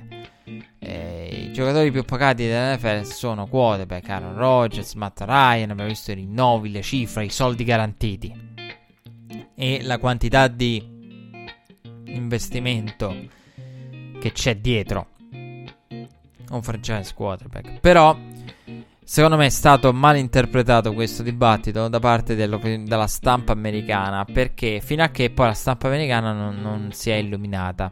Perché bisogna riconoscere, e secondo me io un altro motivo per cui se fosse stato al posto di Murray avrei a tutti gli effetti scelto il football. Il fatto che il baseball, è vero che entrambi gli sport hanno un'incognita, però, però, però, il baseball ha un processo. Cioè, dalla minor league ci devi passare. Ci devi passare, devi girare la nazione su, sui pullman. Quindi non è che parti pronti via gli Ace. Nonostante gli Ace si siano impegnati poi a tutti gli effetti a garantire a Kyler Murray la possibilità di arrivare. Ha... gli Ace hanno abbassato un po' il tiro dicendo: Ma non vi preoccupate, che il discorso è questo. Poi draftati dall'uomo di Moneyball, Bean, perché cioè, stiamo parlando anche di quello, di chi ti drafta. Cioè, una, una franchigia che ha una certa fama e un front office con un certo trascorso. Quindi, però, il fatto è, comunque dalla minor league ci devi passare. Il fatto che abbia più probabilità di arrivare non è vero. In NFL sia, in MLB siamo lì. Se sei bravo arrivi in entrambe, io non vedo uno svantaggio. Anche perché in NFL uno dice sì, vabbè, però al primo giro, sì, però guardate Manziel, è fuori dalla Lega. Quindi. Adesso eh, siamo in tempo di free agency, sono uscite le prime c- top eh, 100 e qualcosa. Dov'è Gino Smith? Non c'è. Però è un free agent, ve lo dico io, Gino Smith. Quindi che si possa essere fuori dall'NFL, quindi che l'NFL è uguale primo giro, ah se ne rossa NFL non vuol dire niente. L'NFL è una cosa che la carriera media è 3 anni, credo, e mezzo. Quindi rispetto al baseball, la carriera è inferiore. E quindi il fatto che parti sei nel roster NFL non significa che sia automaticamente garantito, che se non fa lo starter fa il back. No, può essere fuori dalla lega come Manziel, ignorato come Gino Smith o essere un giocatore costretto alla AAF, che non è la, la, l'NFL. Quindi non significa niente, però è chiaro che quello che voglio dire non è alla lunga una ti garantisce la permanenza nel roster del, ai massimi livelli. Perché non è falso questa cosa, è falsa. Quello che voglio dire è che l'NFL ti garantisce da draftato al primo. Cosa accadrà a Kyler Murray? Sicuramente il prossimo anno partirà. Quindi l'NFL nel momento in cui ti drafta al primo giro ti garantisce che tu partirai quarterback, sarai quarterback e diventerai partente. E avrai un numero di partite sufficiente, forse anche troppe possibilità in alcuni casi. Ad alcuni quarterback sono state date. Però che tu avrai la tua chance onesta. Perché a nessun quarterback del primo giro è stata negata questa possibilità. Quindi, che fino a che sarà possibile, fino a che proprio non ti dimostrerai una sega totale, cercheranno di tenerti e di tutelare il loro investimento. Le franchigie NFL. Questa è una cosa che da, era da sottolineare e che fa parte di un ragionamento di un processo come quello dovuto affrontare Murray. L'opportunità da partente l'avrai e ti terranno finché proprio non ti dimostrerai incapace di giocare in NFL quel punto eh, potrei essere fuori dalla Lega. Quindi non è che ti garantisce nessuna permanenza. Mentre in MLB c'è, l- c'è una progressione, una progressione, un passaggio, un, uno sviluppo attraverso la minor league che, dal quale devono passare tutti. Quindi, però una cosa che era stata sottovalutata e poi è stata recuperata man mano nel processo è che l'MLB deve arrivare all'arbitration per poter avere... Cioè, Bryce Harper No, Bryce Harper. Eh, Mike Trout, quando ha vinto l'MVP, ha avuto un, un alzamento di stipendio di 100.000 dollari. Era pagato 4 soldi. E tirava fuori in campo prestazioni da MVP. Quindi finché non arriva l'arbitration, eh, poi arrivano i milioni. E come se arrivano i milioni? Arrivano i milioni veri. Quindi ci sono giocatori in MLB che hanno guadagnato in vita cose che tu dici addio. Ma quello che ha fatto il secondo, terzo lanciatore della rotazione è veramente arrivato a sta cifra totale di guadagno in carriera. Sì. Eh, però ecco c'è un, un, periodo di sviluppo, un periodo di sviluppo con, un, con una cifra eh, che è inferiore a quello che potrebbe fare Kyler Murray e guadagnare Kyler Murray nel mentre eh, con il contratto da rookie e con la visibilità, perché poi non è solo il discorso nella classifica uscita mesi fa dei 100 sportivi più influenti negli Stati Uniti d'America c'erano zero giocatori di baseball. Zero. Voi direte, ma manco Harper, eh, Kershaw, eh, Trout, qualcuno in vista? No, zero. Zero. Altuve, zero. Zero. Zero. Zero giocatori di baseball. E, e non so quanti ce n'erano di NFL. Quindi, non è solo il discorso del contratto, ma anche non sia mai dovesse andare male in un caso o nell'altro, l'NFL ti dà una visibilità che ti permette di avere le, le, i contratti anche di sponsor, di visibilità di influenza, se vuoi diventare un'icona a livello di, di, di contratti di sponsorizzazione, visibilità televisiva, i grandi market, eh, l'NFL è, è, il posto dove andare. Quindi la scelta era questa. Eh, io ero convinto mesi fa. Questa vi ho fatto un po', vi ho messo nei panni di Kyler Murray che mi ci sono messo io in questi mesi, immaginando cosa avrei fatto al suo posto. Ci siamo messi un po' tutti. Chi ha seguito l'evoluzione della vicenda Calermori nei suoi panni. Eh, però adesso è arrivato il momento di guardare poi la decisione da fuori, come l'ha presa lui. Quindi vi ho dato gli elementi per mettervi nei suoi panni. Adesso però dobbiamo parlare della decisione presa. Eh, Kyler Murray ha scelto il football eh, dichiarando il proprio commitment eh, e poi ribadendolo recentemente anche in settimana, eh, mettendo a tacere in teoria le critiche sul suo commitment. E, um, Kyler Murray eh, che ha scelto il football, io ho dei dubbi ancora sul suo commitment, quindi vado controcorrente. Eh, rispetto rispetto al parere di maggioranza, eh, io ho visto sia l'intervista al Dan Patrick Show, sia quella con Dion Sanders su NFL Network e vado al challenge. Io ero convinto che questo ragazzo, che l'amore di questo, allora, il punto è, l'amore di questo, che l'amore di questo ragazzo, il vero amore fosse il football. Tra l'altro il padre ex giocatore di college football. Anche il padre bisogna capire che influenza avrà poi su Kyler Murray, visto una figura importante. Eh, tranquilli, eh, in America si, si, sono un po' spaventati perché hanno a che fare magari a livello mediatico con un lavar ball e eh, quindi magari c'è l'idea, siccome abbiamo personaggi come lavar ball, è che magari Patrick Kyler Murray diventa una cosa di questo genere, no, tranquilli. Padre Calamori ha già detto oh, mio figlio ha scelto, mio figlio è grande, mio figlio seguirà i coach, quindi nessuno si vuole sostituire ai coach, eccetera. E, nonostante insomma abbia avuto una discreta carriera da giocatore il padre di Kyler Murray. E, però stavo dicendo, prima di perdermi nel, nell'albero genealogico dei, dei Murray Stavo dicendo, io ho visto l'intervista al Dan Patrick Show, ho visto quella di On Sanders. Ero convinto inizialmente che l'amore. Da sempre sono stato convinto. Da quando è iniziata la discussione, mesi e mesi fa, sei mesi fa almeno. È iniziata. Da sett- ottobre forse si è cominciato a parlare intensamente di lui, ottobre-novembre. E della sua scelta. Che diciamo, vi dicevo, in teoria, non doveva, non è, nei programmi iniziali non c'era nemmeno il college football eh, quindi ecco c'era anche il discorso del, del, non era nemmeno prevista come cosa, quindi doveva andare a giocare a baseball, draftato, soldi già ricevuti eh, dagli Ace, quindi il discorso è ehm, Keller Murray, io ero convinto che il suo amore fosse sotto sotto il football e di questa cosa non ho mai avuto dubbi. Però, però ammetto che dall'intervista a Dan Patrick Show e nell'intervista a Dion Sanders soprattutto, soprattutto la seconda, perché la prima l'ho vista, la seconda l'ho vista più volte perché è andata in onda a ripetizione.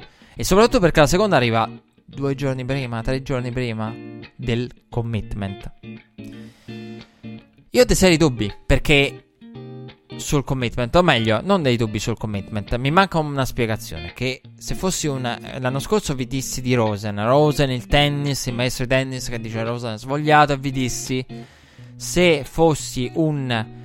Eh, un po' l'analisi psicologica, cosa avrei chiesto a un Rosa se fossi un general manager, mi piacerebbe, poi alla fine ce lo siamo persi. Ve lo faccio quest'anno su Kyler Murray, questo genere di analisi. Cosa farei se fossi un, un uomo, un executive NFL? Io gli direi, perfetto, caro Kyler Murray, io sono, ero, sono convinto, sono sempre stato convinto che il tuo amore sia stato il football. Sono sempre stato convinto che il football sarebbe stata la tua unica e sola scelta. Ma ero prima delle tue interviste al Dan Patrick Show di On Sanders e del tour televisivo, ero convinto che tu and- in televisione togliessi ogni dubbio. Invece in televisione sei apparso più indeciso che mai. Quando andate in onda le interviste di On Sanders, sono tornati in, su- in studio a Total Access e eh, l'hanno fatta rivedere nei vari programmi di NFL Network. La reazione è stata ehm, sia de- de- de- degli analisti di, di NFL Network con Carr, Carr fratello grande e Maurice Jones Drew, la reazione è stata... Eh, però aspetta, la serie non ci ha detto niente. Non, non abbiamo capito. E che era stata la mia reazione iniziale. Io quando ho visto l'intervista ho detto magari qualcuno la boccherà, io non ci credo. Cioè, nel senso, se... Cioè, non, eh, questa intervista eh, mi dà l'idea di una persona, perché il discorso era tutto ci fa pensare che il suo grande amore sia il football, poi arrivano le interviste e questo non pare avere la più pallida idea. Quindi se fosse un, un executive vi direi, ero convinto all'inizio, poi ho visto queste interviste e in queste interviste mi hanno dato l'idea sincera, onesta, il messaggio che è arrivato a me è che tu non avevi la più pallida idea di quello che volevi fare. Tre giorni dopo mi dichiari il commitment e sei pronto a dedicare la tua vita al, al, al football americano gli direi da executive. E gli direi da executive. Capisco anche il mondo in cui lavoriamo. Noi, eh, nel quale lavorano gli agenti, il tuo agente. Poi ci arriviamo sull'agente di Murray, che è lo stesso di Gisbury, che ha detto che tutti sono dinosauri se non scelgono. Vive i dinosauri. Ehm, perché poi dobbiamo parlare anche dell'altezza. cioè, ci sono anche altre cose. Bisogna dire Murray per ora. Quelle essenziali. Eh, quindi io gli direi: Capisco il mondo nel quale lavoriamo, noi executive. Capisco il mondo nel quale lavorano, lavora il tuo entourage. Quindi lavorano. Cioè.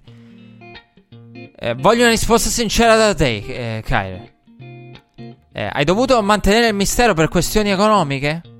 Non te ne faccio una colpa, dimmi sì o dimmi no. Annuisci o, de- o smentisci. Perché io gli farei un'intervista del genere? Eh, perché eh, se Kyler Murray è il Kyler, se Kyler Murray del Dan Patrick Show e dell'intervista a Dion Sanders, quella in cui Dion Sanders dice se avessi potuto avrei preso la mazza io invece. Ehm, se il Kyler Murray di quelle due interviste è vero, allora c'è qualcosa che non quadra. Allora, allora è un serio problema il commitment. Allora bisogna farsi serie domande sul commitment di questo ragazzo. Perché se dichiara la mia vita.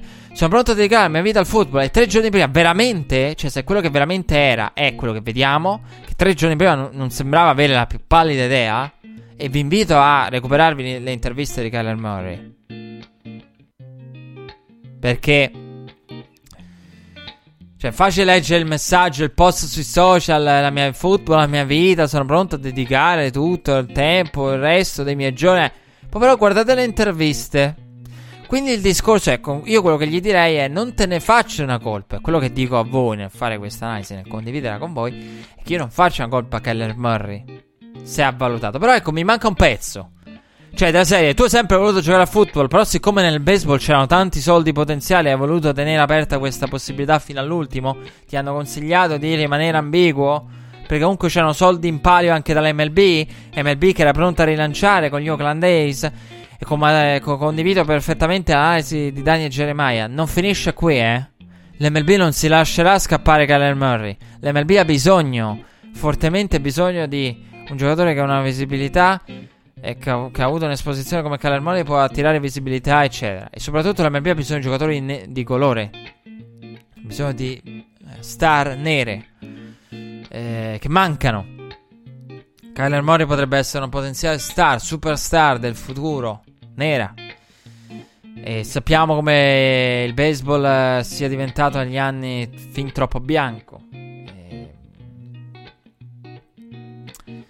Quindi, eh, la mancanza di qualcuno che provenga da, da, da, dal mondo afroamericano, eh, che possa diventare un simbolo. per il baseball anche. Quindi per mille motivi c'è l'esigenza di andare a ehm, trovare un, qualcuno che possa avere un'esposizione di un Kyler Murray. Quindi sono d'accordo con Daniel Jeremiah che eh, dice non è finita qui. Io infatti lo vado al challenge e dico attenzione, attenzione. Non è finita qui, l'MLB rilancerà anche perché non dimentichiamoci, adesso al di là del prospetto, quello che può valere il marketing, è un braccio di ferro. È un braccio di ferro quello tra tra, le, tra l'MLB e l'NFL. Quindi anche l'idea del perdo un giocatore facendo un braccio di ferro con un'altra lega, cioè che l'altra lega me lo porta via baseball che potrebbe da questo in baseball che è in una posizione di debolezza vi ho raccontato e descritto il punto di vista messo nei panni di Kyler Murray lo capite da voi perché se non lo sapete o non conoscete magari bene il baseball essendo questo un podcast di football perché il baseball può essere debole perché c'è un processo lungo c'è la minor league non è che si va subito nel grande stadio si va col pullman nel piccolo stadio con una squadra affiliata quindi anche questo fatto della lontananza, la Major League che è vicina ma allo stesso tempo può essere vista come un miraggio, temuta e vista come un miraggio. Quindi però ecco, l'idea che perdi in un braccio di ferro un giocatore che sceglie un'altra lega è un qualcosa di forte per l'MLB che potrebbe portare delle, delle variazioni, magari anche a contratti un po' più alti. Che Star MLB guadagnano, sì, molto di più. E anche il, fo- il, football dovrebbe arrivare ai contratti del baseball e del basket. Sì, ma intanto il baseball non ha i contratti del football per i rookie di questo fatto dell'MVP Mike Trout che ha, una, ha il suo stipendio si alza di decine di no, di centinaia di migliaia di dollari. Eh, decine di migliaia di dollari. Sarebbe inquietante.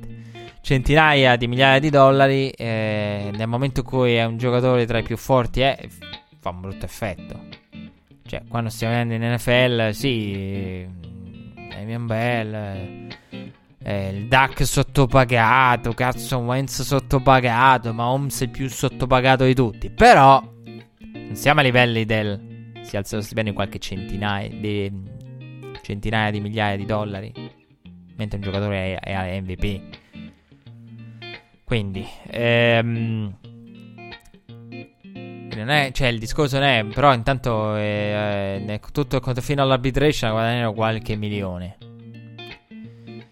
E, mentre in NFL comunque sai, contratto da rookie, si fear option, però poi ti rinnovano pure dal terzo anno qua, non è che ti portano... Vedremo con Duck se accadrà o meno. Vabbè, Duck però non è, essendo un primo giro non ha la fear, quindi...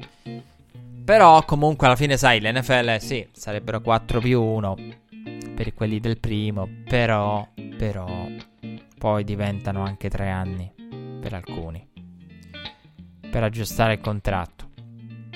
Mentre MLB passano gli anni, si arriva ad alti livelli, si arriva in Major League, si è anche MVP e si alza di poco lo stipendio. Quindi eh, strutturalmente è chiaro che l'MLB non è solo una questione di appeal del football.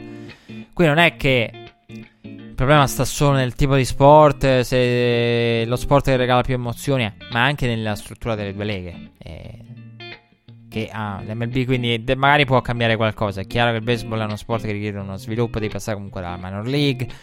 Il timing è tutto, il timing è vitale, senza il timing non si è niente.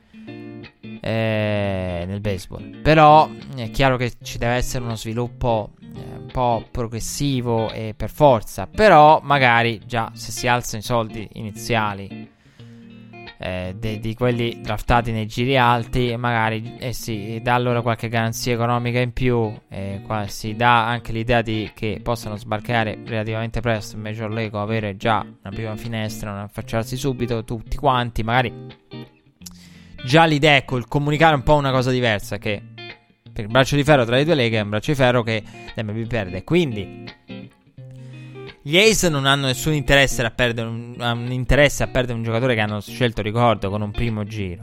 Che dicevo, Lynch, eh, John Lynch, anche lui fa parte scel- degli scelti, ve lo raccontai ai tempi, lo raccontai. John Lynch, Elway. Ma ci arriviamo su Elway perché Elway ci dà uno spunto di riflessione non poco interessante. Ehm. Quindi eh, c'è un braccio ferro. Nessuno vuole perdere un giocatore scelto al primo giro. Che sia NFL, MLB, NBA, in qualunque lega. Eh, che sia il, un fantasy. Nessuno vuole perdere un giocatore scelto al primo giro. E, e soprattutto una, una, lega non vuole perdere il braccio di ferro. E quindi sono d'accordo con uh, chi sostiene che non sia finita. Secondo me non è finita qui. Arriverà qualcosa dagli Ace. Arriverà qualche rilancio. E soprattutto attenzione perché la stagione MLB viene, MLB viene prima di quella NFL. Quindi prima ancora, volendo prima ancora del, del draft NFL c'è, c'è, già la stagione MLB in corso. Quindi attenzione anche a questo, attenzione a chi viene prima, chi viene dopo, un po' come eh, nei marketing dei prodotti concorrenti, uno esce prima, nei film, l'altro esce, cerca di anticipare la data di uscita dell'altro, come videogiochi, nei nei software, nei, nei telefoni, si cerca di anticipare la data in modo che vabbè. Volevo quell'altro modello, però se intanto mi esce questo, cosa che ti dico, mi prendo questo. Quindi eh, c'è anche quel, la, la, la, il tempo di mezzo, il ciclo del, dei, dei due sport a livello temporale. Quindi non è finita qui. Però ecco, se fossi un executive NFL andrei a cercare quelle risposte. Andare a chiedere il perché Kyler Murray sia sembrato così indeciso. Cioè perché nelle interviste sembra una cosa, se poi quello che dice è commitment e tutto il resto della mia vita dedicata al football americano.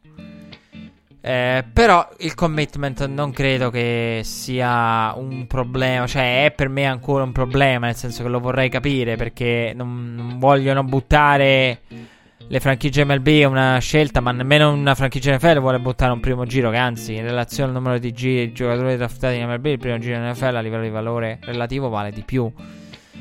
Quindi eh, non è che voglio buttare il primo giro per un giocatore, poi magari si inventa che oppure va alla prima difficoltà, perché poi c'è anche questo. L'esperienza AM. Cosa ci dice? Come le affronta le difficoltà? La prima difficoltà, la prima botta, la prima infortuna, il primo problema vero e proprio? Che fa Kyler Murray? Che ha giocato un numero limitato di partite, anche Dwayne Haskins. Quindi quest'anno ha l'esperienza. Eh, vabbè, sì, Drew Locke è una certa esperienza, però e entrambi i due quarterback della prima fascia, perché per me quest'anno c'è una netta marcatura. Io eh, tra Dwayne Haskins, che eh, per il momento è e rimane il mio quarterback, eh, però eh, Dwayne Haskins e Kyler Murray, poi diciamo c'è il resto. Eh, con Drew Locke, eh, Jones, se ne può discutere degli altri. Anche se poi i report dicono che forse non si sa e Dwayne Haskins c'è discussione anche sul fatto che forse questi due, gli altri siano vicini a questi due. Insomma, ci sono tante riflessioni. Chiaro che entrambi sono partiti poco al college. Uno perché ha, ha atteso l'infortunio, ha dovuto attendere l'infortunio del predecessore. E per poi, diciamo, subentrare e prendere il controllo dei, dei, dei Buckeyes. E l'altro perché ha diciamo, ereditato eh, il, il, posto di Baker e poi ha avuto un'esperienza precedente, eh, sì, a Texas A&M, però che diciamo si può anche escludere. Quindi, eh, ha giocato poche partite. Il discorso del commitment potrebbe va inteso secondo me in questo senso, cioè se ci sono delle difficoltà, non è che dice, ma sai che ti dico? Il primo problema è il football effettivamente potrebbe essere pericoloso, ma ne vado a tentare il baseball. Ehm, che pratichi entrambi, secondo me è già una cosa esclusa. Però il discorso commitment iniziale non è che questo può fare entrambe le cose. Che allora se ha un quarterback che mentalmente per un anno, metà anno, sta da un'altra parte mentalmente, è un problema. Quindi il discorso commitment è, non è che si rifugia nell'altro sport. È il discorso commitment, però secondo me è relativo. Bisogna... A questo punto sì, mi piace discuterne perché non mi ha sono convinto al 100% che il football, eh, sul, sul suo, sulle ragioni che l'hanno portato al football, il, il processo dietro la scelta. Eh, cioè, secondo me non è stata una cosa proprio diretta, indipendentemente dai soldi. Edge avrei preferito il football anche. No, secondo me non siamo a questi livelli. Però il commitment è una discussione secondaria che io vi ho fatto perché insomma abbiamo ricostruito tutto. Il vero problema è di Kyler Murray è l'altezza. Vado al challenge, al mega challenge, doppio challenge.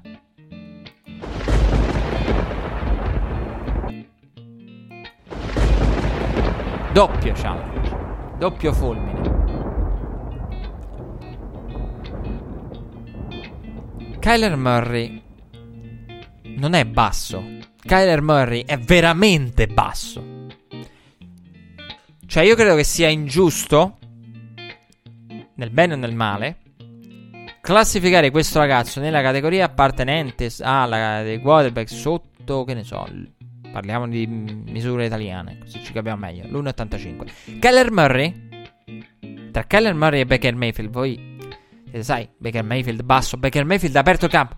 Tra Kyler Murray e Baker Mayfield ci sono 7 cm. Kyler Murray è listato per il momento. Poi il combine verrà misurato. Se si farà misurare, 1,78 7 cm. No? Tra Baker Mayfield, voi direte Baker Mayfield, i quarterback bassi, ha aperto il campo a quelli come Kyler Murray. 7 cm. Lo sapete che 7 cm? Chi è di, ha di differenza 7 cm con Baker dall'altro lato? Tom Brady. Quindi. Tom Brady e Baker Mayfield fanno parte della stessa categoria di altezza? Mm. Se vogliamo prendere allora que- tutti quelli sotto A, bisogna fare una distinzione. Cioè, questa è la cosa più bella, sulla, la, la, statistica più bella, la cifra più bella sull'altezza di Kyler Murray che io abbia sentito in mesi. La stessa differenza tra Baker Mayfield e Tom Brady. Quindi, tra un, ba- tra un Mayfield e un Brady, fareste la, li, li, li compressereste? A livello di altezza fanno parte della stessa categoria? Non credo proprio. Quindi non capisco perché un Baker Mayfield debba vedersi compresso a un Kyler Murray. Poi c'è il problema anche del peso. Kyler Murray è, è molto più leggero, anche se pare che sia listato a 2,06 in ottica combine, che sia che pesi 2,06 libbre, che quindi abbia guadagnato una decina, quindicina di chili nel mentre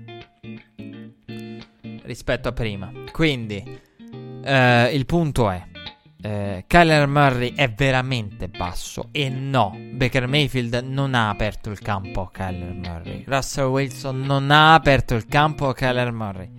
Il discorso che voglio fare è questo. Se Kyler Murray avrà successo, sarà lui il primo, dovrà lui essere il primo. Io credo che lo, lo possa fare e credo che possa farlo, anche bene. Però voglio che passi questa cosa nel bene o nel male. Nel bene, nel senso di nessuno gli ha aperto il campo, se l'ha aperto lui, perché fa parte di una categoria non dei bassi, ma dei veramente bassi. E che non hanno nulla a che fare con i Baker Mayfield. I Manziel è 1,83 se volete. Sono comunque 5. Sì, 1,83 pare. 1,85 Baker Mayfield, 7 cm. Brady è 1,92, 93, 7 cm. Cioè, capite voi la differenza? Mi verrebbe mai da dire in una discussione che Tom Brady ha aperto il campo a quelli come Baker Mayfield? No. cioè, oddio, nel senso, ha aperto il campo come... Be- come risposto nel senso, cioè seduti al tavolo nella pubblicità dell'NFL, erano seduti al tavolo insieme con Baker Mayfield che tra l'altro gli anelli veri di Brady, Brady gli moglia gli anelli che dice vecchio non vai tu e beh, praticamente Brady gli molla, gli appioppa gli anelli, quindi se gli ha aperto il campo nel senso nel, con gli anelli, mostrandogli gli anelli, eh, quello sì. Potrebbe averlo fatto magari in futuro anche nella pubblicità simbolicamente, però non ha aperto il campo a livello di altezza. Quindi quello che voglio che passi, il mio messaggio è: Kyler Murray può avere successo. Secondo me ha buone potenzialità per poterlo fare. Ma se lo farà o se, falli- se fallirà.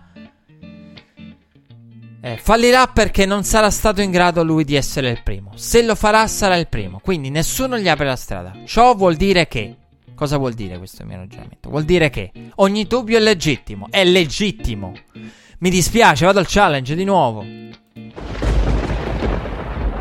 Agente di Kyler Murray. No, se le franchigie NFL lo tolgono dal board non sono dinosauri.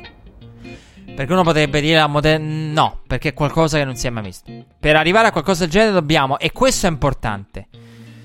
Quindi, mo, mo ci arrivo. Andiamo per ordine, che mi confondo. Sennò.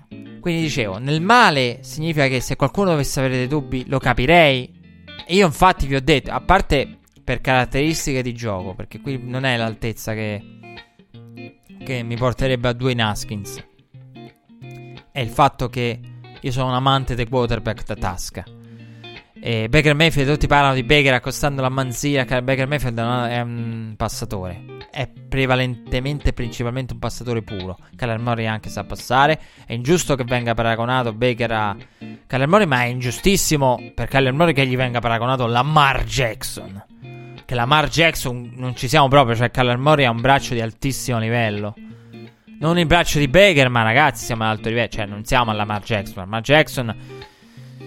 Ma di Lamar, di Lamar abbiamo parlato fin troppo. Quindi, eh, Lamar Jackson ha un braccio, sì, di potenziale, però come precisione, cioè, non siamo proprio. Lamar Jackson. Proprio, no, no, fermiamoci. Però non capisco, non capisco questi paragoni del canon scorso. Baker Mayfield e Johnny Manzier, quanto è più diverso possa esistere. Kyler Murray e Lamar Jackson sono due cose completamente diverse. Eh, diciamo, ecco, che.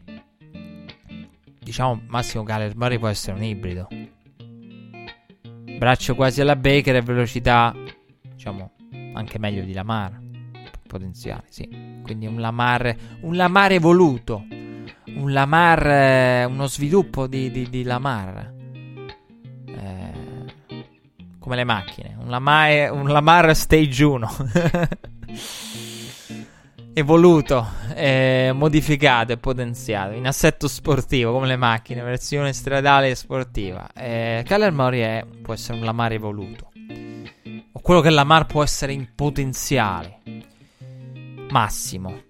Eh, quindi, eh, se, dovesse, eh, se qualcuno dovesse sceglierlo, non è che ah, ma non hanno e dovesse essere criticato.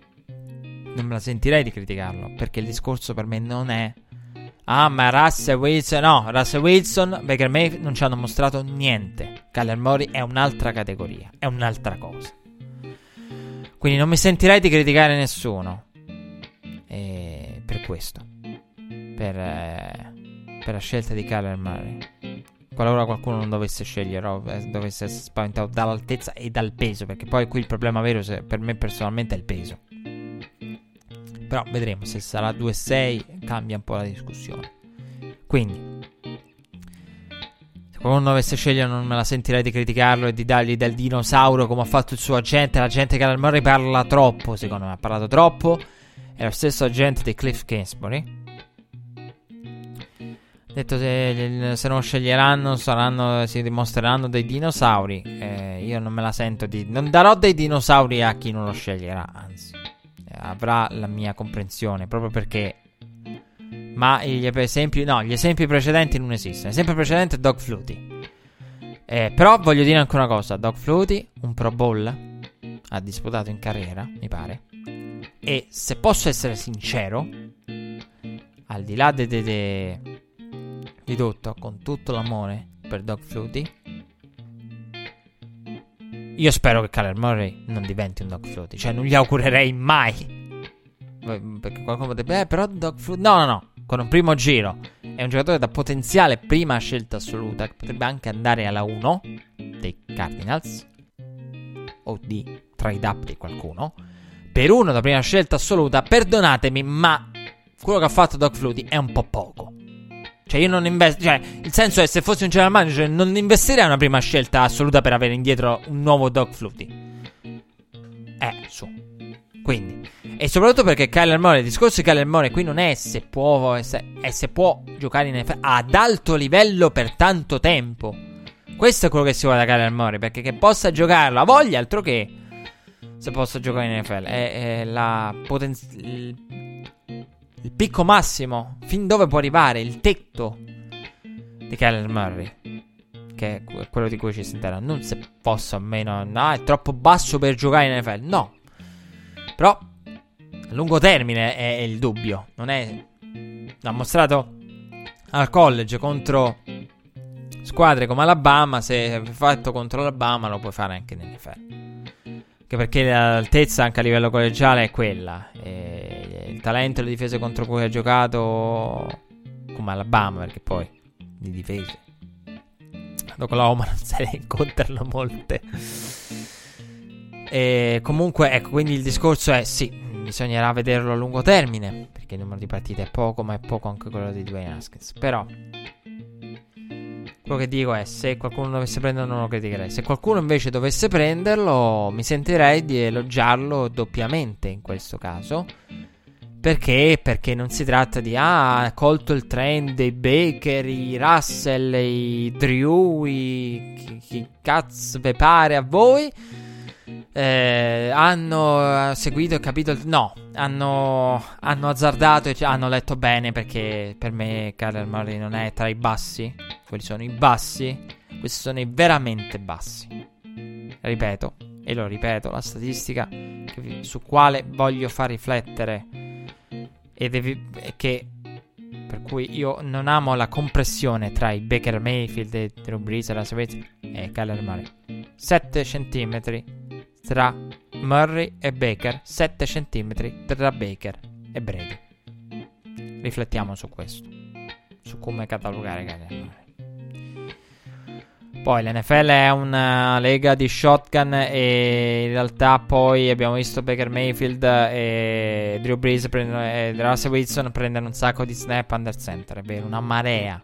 Perché? Perché alcuni per motivi di gioco, di, di, di impostazione, perché la play action, la max protection, quello che vediamo fare ai Rams, non è che lo fanno solo i Rams. Le, la max protection con due rotte, una che prepara il campo all'altra e basta, e tutti gli altri a proteggere il quarterback ma il discorso non è che lo fanno solo i Rams, eh? Poi ci sono anche squadre, per esempio, Drew Brees under center non subisce nessuno perché Drew Brees under center i, i Saints giocano e corrono utilizzando eh, formazioni con Brees under center, Camara, Ingram. Quindi c'è anche una funzione running game e lo stesso vale per quella che è stata l'impostazione dei, dei Browns di, di Jackson, Hugh Jackson e poi Freddy Kitchens.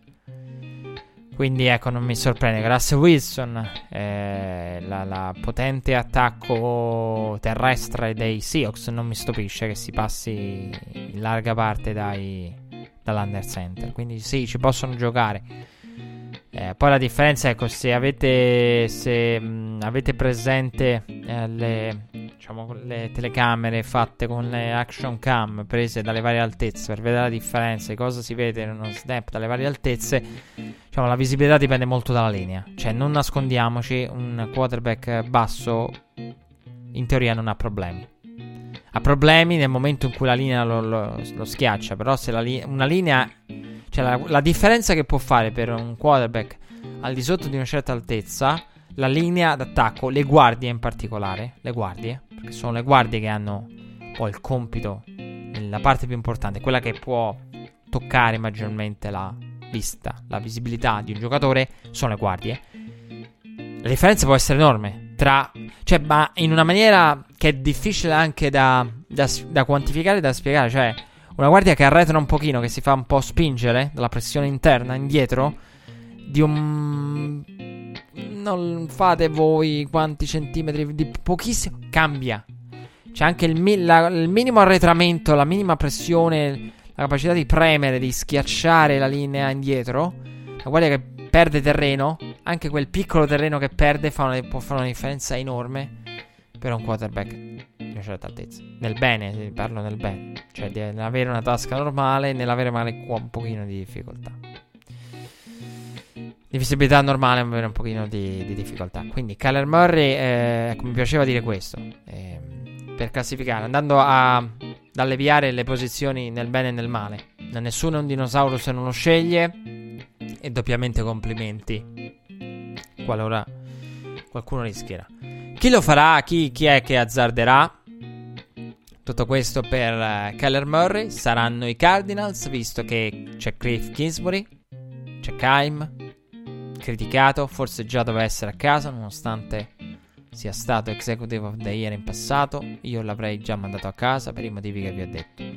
Poi, veramente potranno dare via Rosen? Daranno via Rosen per un secondo? Potrebbe essere un passo supposto, lo dicevo la settimana scorsa in sede di presentazione off-season, un moonwalking.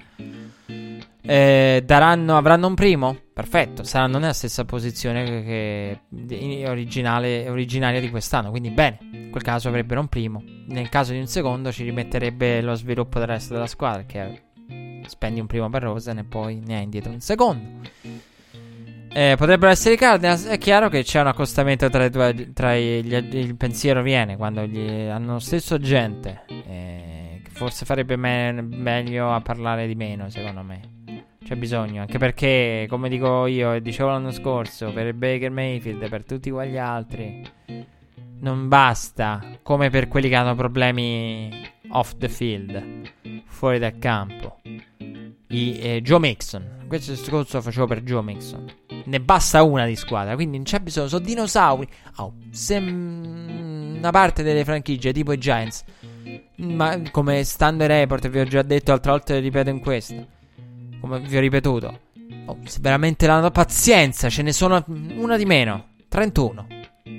Rimasto. Qualcun altro levi altre, altre due, 29, 28, che ne so. Oppure te ne basta una, te ne bastano poche. Poche ma buone. Magari anche di livello, con un piano, un'idea, un commitment nei confronti del giocatore. Che devi avere magari un certo sviluppo, un certo attacco, un certo tipo di coach. Fiducia anche a un certo tipo di coach. Perché chi, chi ha detto se uno non, non, Cioè, se non interessa al tuo giocatore, non è utile al tuo giocatore, che, che se ne frega se son, Se lo escludono per l'altezza, diciamo in ogni caso, a prescindere, quindi. E quindi, eh, io il, credo che Murray abbia, per quello che ha dimostrato, le, l'idea che possa fare bene in NFL c'è. Però il problema dell'altezza secondo me andava contestualizzato in questi termini, cioè non parliamo di un quarterback basso, parliamo di uno veramente basso. E chi lo sceglierà? Saranno i Cardinals? Chissà, si parla ancora dei Cardinals. E, ehm, per la gente, per le scelte varie, per eh, quello che potrebbero fare la scelta estrema di un quarterback perché potrebbe piacere tanto a Kingsbury e Kingsbury che aveva detto se fossi se scegliessi la 1 sceglierei Kyler Murray l'ha detto, l'ha detto prima guarda caso adesso la 1 ce l'ha Cliff Kingsbury eh, ora eh, pesa veramente 206 libbre Kyler Murray è arrivato a 206 boh è possibile perché i racconti dei giocatori sono sempre durante il periodo del combine. Ho, ho, avuto il mio trainer, mi hanno consigliato di aumentare il peso e quindi che possano alcuni facciano determinati lavori per aumentare peso. Eh sì, il peso era il vero problema poi di Kyler Murray. Qui non è solo l'altezza, ma è l'altezza abbinata a un fisico leggero. Un quarterback che corre. Meno però di Lamar questo lo possiamo posso già sbilanciare. E corre meno di Lamar inteso come portate, eh, perché corre più di Lamar a livello di velocità, visto che si parla del salvo sorprese più veloce quarterback di sempre. Dicevo 4-3, 4-4, Lamar non si sa, chi lo sa? Al Pro Day dicono che a cronometro a mano, manuale, l'abbiano classificato 4-3. Kyler Murray e Lamar Jackson 4-3-4-4 vi dicevo c'è il dubbio. La madre agente eh, non si sa non corre qua. Kyler Murray probabilmente correrà forse non farà le misurazioni. Eh, però come fai a non fare le misurazioni fisiche tra l'altro sono all'inizio poi è una cosa abbastanza tipica perché eh, non so quanti precedenti ci sono e nemmeno i colleghi americani li, li, li, li, sapevano, quindi non ne ho la più pallida idea, onestamente. Di, non mi ricordo, che io ricordo, non mi pare di aver mai parlato di giocatori che hanno saltato i test fisici, in blocco proprio, a pie, piedi pari. Eh, quindi non mi peso, non mi faccio misurare la mano, perché poi c'è anche il discorso della mano. Quindi dicevo, la Lamar Jackson 4-3-4-4, probabilmente 4-3, così si narra. Kyler Murray ci si aspetta un 4-2 molto molto probabile. Quarterback più veloce di, tutti i tempi registrato al combine um, secondo me dovrebbe esserlo con relativa facilità non vedo perché non dovrebbe. Anche se il discorso perché voi direte da dove nasce il discorso? Il discorso nasce che su questo mi pare Course un 4-5 qualcosa del genere, forse 4,5 alto. E... Però Russell Wilson ha una struttura fisica è possente, diciamo. Peso, muscoli. E, ehm, il punto è, se è arrivato a 206, può correre quanto? Cioè, se il 4 e 2 avrebbe scioccato tutti, eh. Ehm, però se eh, può arri- se veramente è arrivato a 2 libbre 06 206 eh, sì 2 libbre 06 206 libbre e magari riesce a far registrare un qualcosa un po' m- sì, probabilmente più veloce di una Russell Wilson Wilson vado a memoria ha fatto 4,5 4,4 metti 4,5 anche magari a 2,06 con eh, la capacità di passaggio che ha mostrato, la precisione che ha mostrato, con un rete di touchdown intercetti, si diceva Baker solo è, eh, ha fatto un intercetto in più e ha fatto più touchdown di Baker, mi pare. Quindi siamo, il ratio era più, molto molto simile. E in una stagione in cui sì, l'approccio di un po' tutti è stato quello di dire: Ma quando è che Kyler Murray, oddio, calerà, calerà, calerà, si mostrerà meno, farà meno di Baker. Invece, no, ha fatto anche meglio a livello di stagione. Eh, perché ha fatto i numeri quasi di praticamente i numeri di Baker passando, poi più quelli ci deve aggiungere quelli da, di corsa. Quindi, e quindi eh, il discorso è: è 2-0-6. Come cambia? È agile ancora? Corre, co- corre sotto al 4,5 oppure no? Eh, come ne risente la sua velocità e esplosività se veramente ha raggiunto quelle libre? Oppure quelle libre sono un numero generoso? La sua vera altezza qual è? 1,78 vi dicevo essere la, quando ti registrano al college eh, ti registrano sei listato più alto. Ovviamente hanno tutto l'interesse eh chi ti misura fatti registrare più alto, chi al combine ha tutto l'interesse a misurarti preciso. Quindi potrebbe anche essere meno di 1,78. Chi lo sa, chi lo sa. Eh, se sono state generose o meno le precedenti misurazioni di Kyler Murray. Credo di aver detto tutto su Kyler Murray. E cosa farà al combine ancora non è chiaro. Cioè, al momento in cui vi parlo e sto registrando la puntata, non, non è ancora chiaro cosa salterà. E, del combine. E probabilmente dovrebbe lanciare. Gli ultimi report sono quelli. E poi bisogna vedere. Eh, correre per correre, probabilmente correrà. Eh, perché non è che. Cioè, Lamar Jackson, attenzione. Voglio, ecco, voglio dire questa cosa. Ma grazie al cielo mi è tornata in mente. Lamar Jackson e Kyler Murray. Potrebbe venire il dubbio. Ma perché Kyler Murray, perché Kyler Murray non fa come Lamar che non corre? Non corre al combine. Kyler Murray in realtà eh, Lamar non ha corso al combine perché di lui si parlava come wide receiver. Quindi capito la, la, la, la velocità massima, c'era il discorso wide receiver. Ti guarda per smentire quelle critiche. Kyler Murray è, è quarterback, è visto come quarterback, è draftato come quarterback e gli chiederanno di fare il quarterback, punto.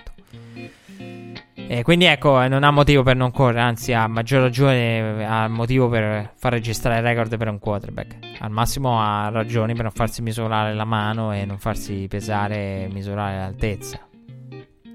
Quello sì, mi pare di aver detto tutto. Break musicale e poi diciamo due parole. Sul già citato Russell Wilson e su Le'Veon Bell. Dobbiamo parlare di... Oggi si parla di peso, di peso e di diete, come la dieta incentivata di Eddie Lacy eh, dei tempi. Eh, oggi parliamo di, di, di peso. Pesi, altezze, misure. Oggi è una puntata particolare. Dobbiamo parlare di Levion Bell, un altro che sembra aver preso chili. Ma in, in senso negativo, però potrebbe essere nel caso di Levion Bell. Double Black. Ne parliamo. Parliamo di lui, degli Steelers. Delle ultime novità su, sugli Steelers. Due paroline al volo sulla free agency. Tag. E poi e poi, insomma, due parole anche su OBJ e il già citato Russell Wilson. Voi direte perché Russell Wilson? Eh, perché ci sono report strani, difficili, ma strani. Dopo il break. Tutto quanto, non vi preoccupate, non ci perdiamo niente. Non, andiamo, non scappiamo. Non andiamo a parlare di baseball. Parliamo di football, tranquilli. Non andiamo a. Non vi tradiamo, non vi tradisco con altri sport nel mentre. Pausa musicale e torniamo.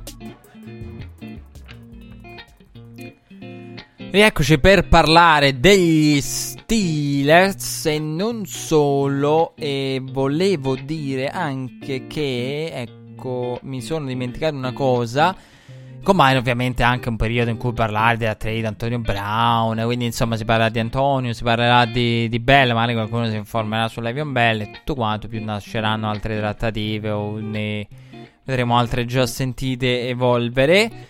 E mentre un membro del Competition Committee, come riportato NFL Network, ha dichiarato che non si aspetta cambiamenti. Perché?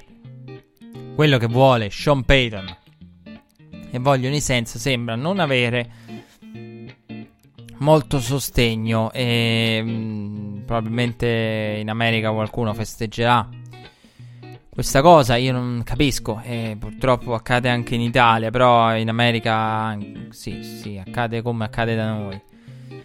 Che non so, eh, io non capisco cosa ci sia nel festeggiare, quasi nel godere del fatto che la tecnologia nello sport non abbia sostegno.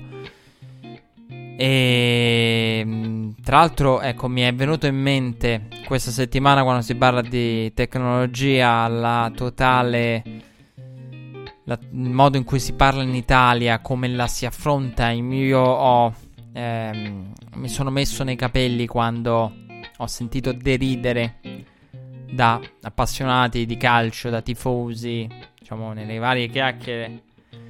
Da bar ho sentito eh, gente anche che conosco e soprattutto eh, deridere eh, la storia dell'arbitro con il microfono nel calcio. Che tra l'altro, piccola parentesi, io ero convinto, cioè ero convinto che non servisse. Perché nel calcio, il calcio ha poche situazioni nelle quali sp- spiegare o meno.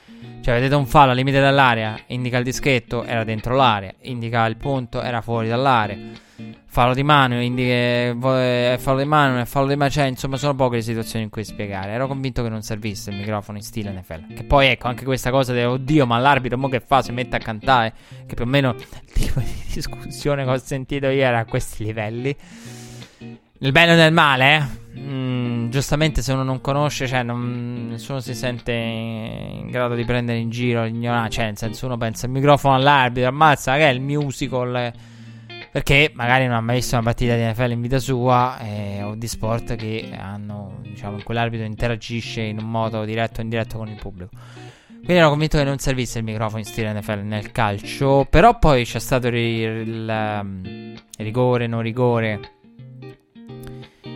di, di D'Ambrosio in Fiorentina Inter. E quell'episodio è un classico episodio dove eh, la discussione eh, l'episodio ha portato a una discussione che, solito discorso, eh, gli sport americani, il concetto di superiorità che non esiste, il, gli stereotipi, insomma, andate indietro nelle puntate Red Flag e saprete cosa penso del rapporto tra il calcio e sport americani. Eh. O meglio, quello che non penso del rapporto tra il calcio e sport americani. E in America si parla come si parla da noi di, di, errori arbitrali, quindi non siamo in America e gli Stati Uniti non è che sono tanto diversi. Questo, basta con questo stereotipo degli americani. Abbiamo visto quest'anno con i Sensi, sta andando avanti la cosa. E con Cameron Jordan che dice ad Atlanta ero qui ma volevo essere qui, seguite i miei qui, capite cosa voglio dire per qui.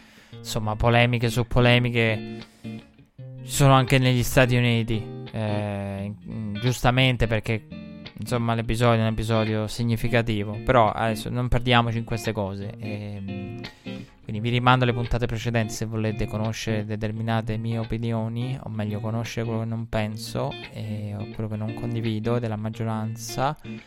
E credo che invece l'episodio di, che abbiamo visto in quel caso sia un episodio che richiede il microfono, perché l'arbitro ha dato il calcio di rigore e sono curioso, eh, sarei curioso di capire il ragionamento. Cioè, molte delle discussioni sono nate del ma ha dato, perché ha dato il rigore? Sarebbe interessante nel momento in cui so, lo, si analizza, nel momento in cui gli ex arbitri dicono la palla tocca il petto, eh, poi scivola, forse si forzano sul braccio. Quello che mi sarebbe piaciuto e che il microfono avrebbe giocato molto, secondo me, è capire il qual è stato il corso d'opera e in diretta il ragionamento dell'arbitro. Quindi, mm, sì, nel calcio fa effetto vedere che si prende in giro tanto il microfono, l'arbitro il microfono, però ecco, c'è stato un episodio in cui in questo senso, questo per completare, visto che è una costante di Red Flag da quando è cominciato questo programma e ci siamo sempre portati dietro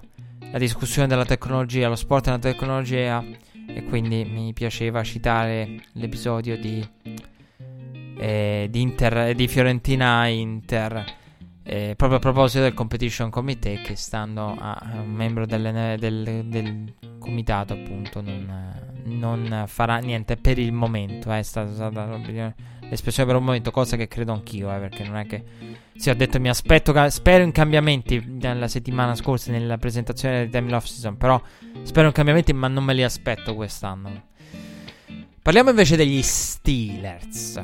Parliamo del peso di Le'Veon Bell. Che si dice che Le'Veon Bell abbia preso una decina, quindicina di chili anche lui, come Kyler Murray. Questi prendono ventine di libbre come se niente fosse, io non lo so. Eh, durante l'off season, Le'Veon Bell che si dice sia ingrassato, uscita questa voce e smentita dal suo agente. È chiaro che Levion Bell in questo senso non mi pare, non mi risulta abbia dato una sua risposta vera e propria. Cioè, in questi casi cosa fa il giocatore? Posta un video su Instagram. Posta un video a petto nudo mentre si allena. Eh, con l'hashtag workout. Eh, e hai risolto il problema. Cioè, non devi nemmeno rispondere alle critiche o, diciamo, rispondere miratamente alla critica. Quindi come ti metti là, eh, fai il classico allenamento, il video in cui fai, che ne so, la flessione, l'allenamento con determinati macchinari, qualche trazione così, eh, magari fatta anche, che ne so, al parco giochi sotto casa, anche quei video alla, alla OBJ che tiri la macchina a torso nudo e ti fai vedere in modo della serie risolto il problema dell'ha ha preso 10-15 kg. Eh, Levion Bell che ha lavorato, eh, ricordiamolo che Levion Bell ha fatto tutto un lavoro sul fisico dal college in poi per poter ridurre il, il peso e diventare duttile, diventare poi dipende anche dalla caratteristica di running back. Running back come Levion Bell, Levion Bell è un running back che fa molto del suo gioco, passa dalla ricezione, dal backfield, quindi deve essere, non deve essere di peso, è l'ultimo running back in assoluto che vuoi, probabilmente che, che pesa e si è ingrassato. E quindi eh, per il momento non ha smentito direttamente o indirettamente, se non tramite la gente. Eh, vado al challenge. Challenge di precisazione. E non lo vedranno, eh. Cioè, nel senso, nessuno. Levion Bell andrà a contrattare, a discutere il contratto, ma volendo non lo vede nessuno. Cioè, se vi state chiedendo e ve la do io la risposta. Ma della serie, ma lo vedranno e quindi lo smaschereranno se veramente sarà ingrassato. No, non lo vedranno. E verrà fatto tutto sulla fiducia. Quindi, se veramente è ingrassato, quando scopriranno coloro che firmeranno la Bell potrebbe essere troppo tardi. E, e quindi sì. Ehm, Chiaro che questo dubbio potrebbe impattare la, il valore del contratto, ma non lo so, manco troppo. Però ecco, è importante capire cioè, se lo vedranno, lo smaschereranno nel caso. No, no non, smas- non, non, lo vedranno volendo. Cioè, se non si fa vedere, non c'è, non c'è nulla che preveda che per il motivo per, che si debba far vedere, insomma. Vado al challenge mega più grande challenge di giornata per Colbert, CM degli Steelers. Che ha rilasciato la peggiore dichiarazione che abbia sentito. Mi delude e mi ha deluso tanto Colbert. Ne sta facendo, sta dicendo, secondo me, una cavolata dopo l'altra. Ma pessima comunicazione in questo momento. Perché la settimana scorsa ha dichiarato che la Flisburger guida gli Steelers, eh, in cui oltre a lui ci sono 52 kids. E Antonio Brown, una delle cose che mi sono perso su Antonio la settimana scorsa, mi aveva detto Antonio Brown ha dato dell'owner, una mentalità da owner alla bella Frisburger, come per dire, per ragione da owner, pensa da owner, agisce da owner, è come se fosse un owner ombra. Ehm, però ha ragione su questo. Eh, la visione che, si ha, che gli Steelers hanno era Flisberger, ok, leader. Io l'ho detto cosa penso della non leadership di Ben Flisberger. Li- di come la leadership sia un qualcosa di non, eh, che non puoi dire tu sei leader, ma leader lo diventi. Cioè, il football è. Allora, in molti altri ambiti lavorativi, chi è leader solitamente poi arriva ad essere l'uomo con il potere maggiore.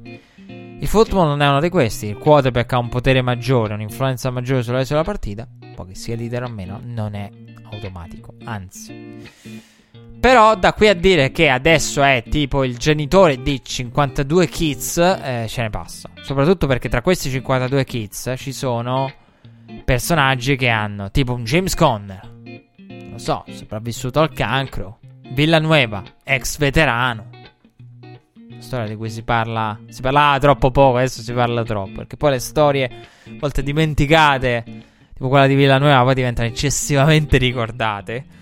Però c'è un ex veterano spedito in missioni di guerra, uno che ha affrontato il cancro al tempo del college, non lo so. Questi sono solo i primi due esempi che mi vengono in mente. Eh. Poi andando. A, se magari ne tralascio altri ancora più clamorosi. E quindi. Ci sono, ecco, eh, personaggi del genere, per dirne due, che hanno avuto esperienze di vita note a tutti, clamorose, che non sono certo kids, i ragazzini di, che, che danno se controllati, giocano al parco sotto la, la col Papa Benny in panchina che li controlla. Quindi è una dichiarazione che non ha senso. Voglio andare a un altro challenge. Abbiamo parlato di Colin Kaepernick prima voglio andare al challenge. Abbiamo criticato Malcolm Jenkins, cioè criticato, abbiamo parlato di lui, voglio andare a un altro challenge. Per la tematica razzismo e dintorni. Non c'è nulla di razzismo in questo. Io non voglio. Io è importante, importantissimo evitare, secondo me, di, di vedere. Visto che Red Flag parliamo di dove il razzismo c'è, di dove la discriminazione c'è, dove la collusion c'è. Eh, bisogna anche dire dove non c'è e viene visto, magari. Eh, che ne so. Uno quei, degli esempi è questo. In America qualcuno ha gridato al razzismo per il fatto è vero, è vero, è vero, è vero, è vero, è vero. C'è una costante linguistica, poi ve ne farò notare un'altra durante il corso dell'off season. C'è una costante linguistica, è vero, riconosco Fa, sì, vero. Quando ho sentito, eh, fateci caso, sì, ha ragione chi lo dice, fateci caso, lo, ri, lo ri, re, retweet. a Red Flag retweet anche. E una considerazione che ho sentito fare da tanti afroamericani, giornalisti afroamericani, giocatori, tempi più o meno recenti, non solo per questa occasione, è vero. E se guardate gli atleti neri sono definiti boys. Guys, boys. My men i men, gli uomini sono i bianchi e i neri sono sempre ragazzi, anche quando sono uomini vissuti, diciamo. Questo è vero, quindi se l'espressione dell'età, cioè l'essere piccoli, sempre più piccoli, sempre ragazzi, boys, sì è vero, nei, nei confronti della, della comunità afroamericana l'utilizzo linguistico è spesso di espressioni associate alla gioventù o all'infanzia o comunque all'essere piccoli, non maturi. Perché, eh, quindi ecco questa cosa è vera. Eh, però eh, non è questo il caso. Cioè è vero che se uno... che esiste una costante da dare agli atleti, eh, definire atleti neri, boys, gli altri men, anche quando sì, un po' sarà anche per colloquio, per determinato linguaggio all'interno della, della comunità afroamericana, un determinato utilizzo delle parole tra loro, di linguaggio tra loro, informale, eccetera. Però c'è la costante del solitamente e spesso si sente un qualcosa che richiama la gioventù o all'infanzia riferito ad atleti afroamericani eh, Rafflesburger è bianco, quindi lui è il bianco, è quarterback bianco lì, dagli altri sono tutti kids, anche perché specie se sono neri, indipendentemente bianchi, neri, poi quindi la dichiarazione secondo me è fuori da, da questo. Quindi sì, riconosco che ci, c'è una costante generale linguistica di un utilizzo di determinate espressioni, ma non è questo il caso. Cioè, quello che dice Colbert è. Non è razzismo, ma è più una cosa tipo. Rafflesberger è quell'unico. E tra l'altro, l'unico rimasto. Sì. Vado a memoria. Sì, l'unico rimasto de, de, de, del Super Bowl. L'unico. Sì, ad aver vinto con gli Steelers. Quindi. E sì, lui è il padre perché è l'unico con anelli, però vinti con Pittsburgh, però eh, secondo me non è tanto il discorso degli anelli quanto è bene il riferimento della franchigia, è quello che ha vinto, l'uomo che indica la via, deve essere leader e tutto quanto, quindi lui è il genitore, la guida, diciamo, il maestro, gli altri sono i bambini, lo vedo più in ottica scolastica che in ottica figli non in grado di decidere in ottica razziale, razzismo, no, non la vedo in quel senso. Però è una dichiarazione che non mi è piaciuta proprio perché si parla di kids e si generalizza, cioè ci sono i kids, ci sono sicuramente giocatori che non sono in grado di gestirsi, ma ci sono anche Villanueva, veterani di guerra. Cioè, gente che è stata a fronte e un Condor che ha affrontato il cancro. Quindi non eh, ci sono, ecco, mo tutti kids come se fossero tutti immaturi e lui fosse il veterano esperto, l'unico che, che poi, che poi, ecco, mo mi viene in mente sul momento. E dici kids, kids, è come se Rafflesburg si sapesse gestire fuori dal campo. Cioè, lui ha più problemi di, di, di, di altri gruppi di giocatori messi insieme, quindi cioè, come se fosse l'unico in grado di gestirsi, di sapere cosa fare, e gli altri, quando in realtà la Frisburg forse è tra i più maturi all'interno degli Steelers, se andiamo a prenderli. Quindi, uno per uno. Quindi, Antonio Brown su quello ha avuto ragione, la dichiarazione da, di Colbert dà ragione Antonio Brown. Poi aggiustata, poi da Colbert. Successivamente, però, una dichiarazione un po' infelice. Eh, Colbert che ha parlato prima del combine ha detto che cercheranno una compensazione un valore che possa compensare la perdita di un giocatore importante come Antonio Brown e rimane l'ultimo argomento. Chiudiamo con eh, OBJ e i New York Football Giants. Abbiamo parlato prima di Dwayne Haskins, se sappiamo cosa pensano i Giants e forse in teoria poi potrebbe essere un bluff di quelli di quarterback di quest'anno. OBJ non verrà scambiato, anche se ogni tanto mette lì dei tweet ambigui, ambigui fa l'intervista in cui dice fondamentalmente tutto si aggiusterà, capirete tutto. E uno pensa che vuol dire capirete. E quindi OBJ, ma io non me la sento di criticare OBJ più di tanto perché c'è cioè, della serie, sembrava il discorso come dire quando mi vedrete senza Ilai capirete, però sì, intendeva quello, cioè in uno dei tweet fatto settimana scorsa intendeva palesemente quello. Però non secondo me non è riferito ai lamenti. Cioè, la serie me ne vado a New York e poi vedrete e capirete. Oppure tutto capirete come per dire tutti i miei discorsi e interviste. Capi- che tornerà tutto come un caso. Il giallo alla fine è che scoprirete chi è l'assassino. Anzi, il movente. O il delitto. Che, anzi, vedrete il delitto vero e proprio. Che, che magari una trade verso un'altra squadra. Che non accadrà. Eh. Ricordo, BJ più che da report nascono da previsioni, cioè da grossi analisti, reporter che hanno fonti quella che hanno lanciato parecchi la previsione. Cose come ho fatto io. Cioè, in pratica, ecco, mi viene facile a dirlo perché stranamente ho fatto anch'io la presentazione dell'off season. E um, cioè, la fanno anche molti reporter nei propri podcast, nei propri blog. E hanno, molti hanno detto cosa ti aspetti, cosa prevedi questa off season. La trade di OBJ. Solo che se lo dico io, voi vi fate una risata, magari basta. Se lo dice un reporter con fonti e la rubrica piena di executive NFL, la risata, magari se siete tifosi dei Giants, non ve la fate. Però ecco, non, non, è questo. Poi si è parlato tanto di Russell Wilson Giants, la trade e non trade. Eh, vado al challenge. Quando è uscita la, la, storia mi sembra talmente assurda. Ce l'ho sentita di sfuggita. Poi è uscita, perché l'avevo già sentita sta cosa di Russell Wilson. Però può uscire in modo prepotente. Io non, no, non credo che Russell Wilson. Che i Giants potrebbero scambiare Russell Wilson. Perché? Perché la moglie di Russell Wilson, Ciara, è una cantante. Ne ho parlato anni fa. Ciara, qual è il problema per lei? Che trovandosi a Seattle non è proprio il massimo del mercato dell'entertainment, de, de, della musica, del de, mondo, diciamo, musico-televisivo se, se esiste questo aggettivo.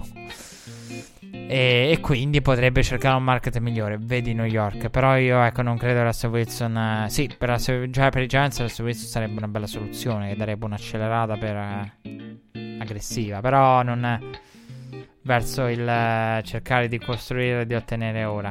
Eh, però riconosco che per me è molto lontano dalla realtà e quello che ha fatto Seattle è un spostare tutto verso Russell Wilson. Russell Wilson è troppo importante per i Seahawks e bisogna stare attenti quando si fanno determinati ragionamenti. Lo dico in maniera preventiva, se i Seahawks nel caso in cui li avessero fatti non li hanno fatti. Sta a fare, fare attenzione perché dice ah potrei trovare un altro. Sì, sì, però attenzione eh, perché quando si va al draft si va verso l'ignoto, quindi non è facile proprio pescare un Russell Wilson. Cioè, come John Gruden, tre, trade di un Mac, eh, Khalil Mac, vabbè, ma abbiamo una scelta. Beh, sì, però non è che draftare un Khalil Mac sia così facile. Quindi non è che dici, sai, vabbè, Russell Wilson vuole la trade, eh, vabbè, noi prendiamo un rookie, proviamo a ricostruire, proviamo a ricostruire un modello come abbiamo fatto anni anni fa. Che ne so, ripartendo, diciamo, a ordine inverso in questo caso eh, con quarterback rookie. Mm, ma diciamo che rischi. Quindi che Seahawks siano favorevoli a questo scambio, no. Però che Russell Wilson, ecco, diciamo cosa, il senso, ecco, cosa rimane di questo report? Rimane che quello che emerge quello che potrebbe essere a lungo termine. Che poi queste cose vanno avanti, vanno avanti. Già si parla di Russell Wilson altre volte. Non è la prima volta che compare il nome Russell Wilson in trade. Eh. È nominato anche in rassegna stampa l'anno scorso. Quindi. Cosa rimane? Rimane il fatto che Russell Wilson è pronto a fare qualunque cosa per la moglie. Questo è quello che emerge dai report. Ecco, questo è quello che deve rimanere. Tra cui anche scegliere magari che magari non sarà adesso, però potrebbe essere in futuro, più avanti. Quindi il fatto che Russell Wilson, per Russell Wilson sia molto importante la felicità della moglie. Se la moglie è felice a ma vuole un grande mercato perché è un'intrattenitrice, una cantante, Russell Wilson è pronto a fare tutto per la, per la moglie. Io invece sono pronto a chiudere questa puntata 32esima, vi ringrazio per essere stati con noi, per aver seguito questa puntata di Red Flag. L'appuntamento ovviamente è libero, come sempre, appuntamento con calma dopo il combine. Combine che io non guarderò, guarderò miratamente come sempre, perché a me non, non piace più di tanto il combine, lo dico ogni anno. Però noi ritorneremo dopo il combine con calma per, per, fare un po' una fotografia magari anche alla free agency e dire lo volevo fare oggi però pazienza, non ci perdiamo nulla eh, visto che tanto adesso le varie top 10 eh, sono indicative, l'unica cosa che sapete è che vi ho detto oggi sulle top 10 delle free agency è che non c'è Gino Smith, ma questo si poteva. Si può, vabbè, c'è qualche aggiunta qua e là, Crabtree, eh, qualcuno che è stato tagliato qua e là in tem- giorni recenti. Però ecco, la free agency della top 10 quest'anno è relativamente falsa perché i pass rusher verranno taggati. Siamo anche in priorità tag, quindi in questo senso si muoverà sicuramente qualcosa da qui. Alla prossima puntata torneremo con calma dopo il combine con eh, tutti gli aggiornamenti sui tag, sulla free agency e tante altre chiacchiere che sicuramente usciranno su Kyler Murray. Cercheremo di capire cosa avrà fatto il combine e quali saranno le, imp- le impressioni suscitate da Kyler Murray. Fino ad allora, un saluto. Una volta avrei detto buona settimana, buon Super Bowl. Questa volta posso dire buon combine o buona AEF non so se è un, augurio che ci si ama sentire, che uno ama sentire, però vabbè, questa è l'unica cosa che posso fare. Oltre a dirvi che l'appuntamento, come detto, è per la prossima puntata. Alla prossima. To the end zone, and it's intercepted at the three yard line. Gilmore jumps up and grabs it. Miami running around, circling. Oh, look out! Gronkowski!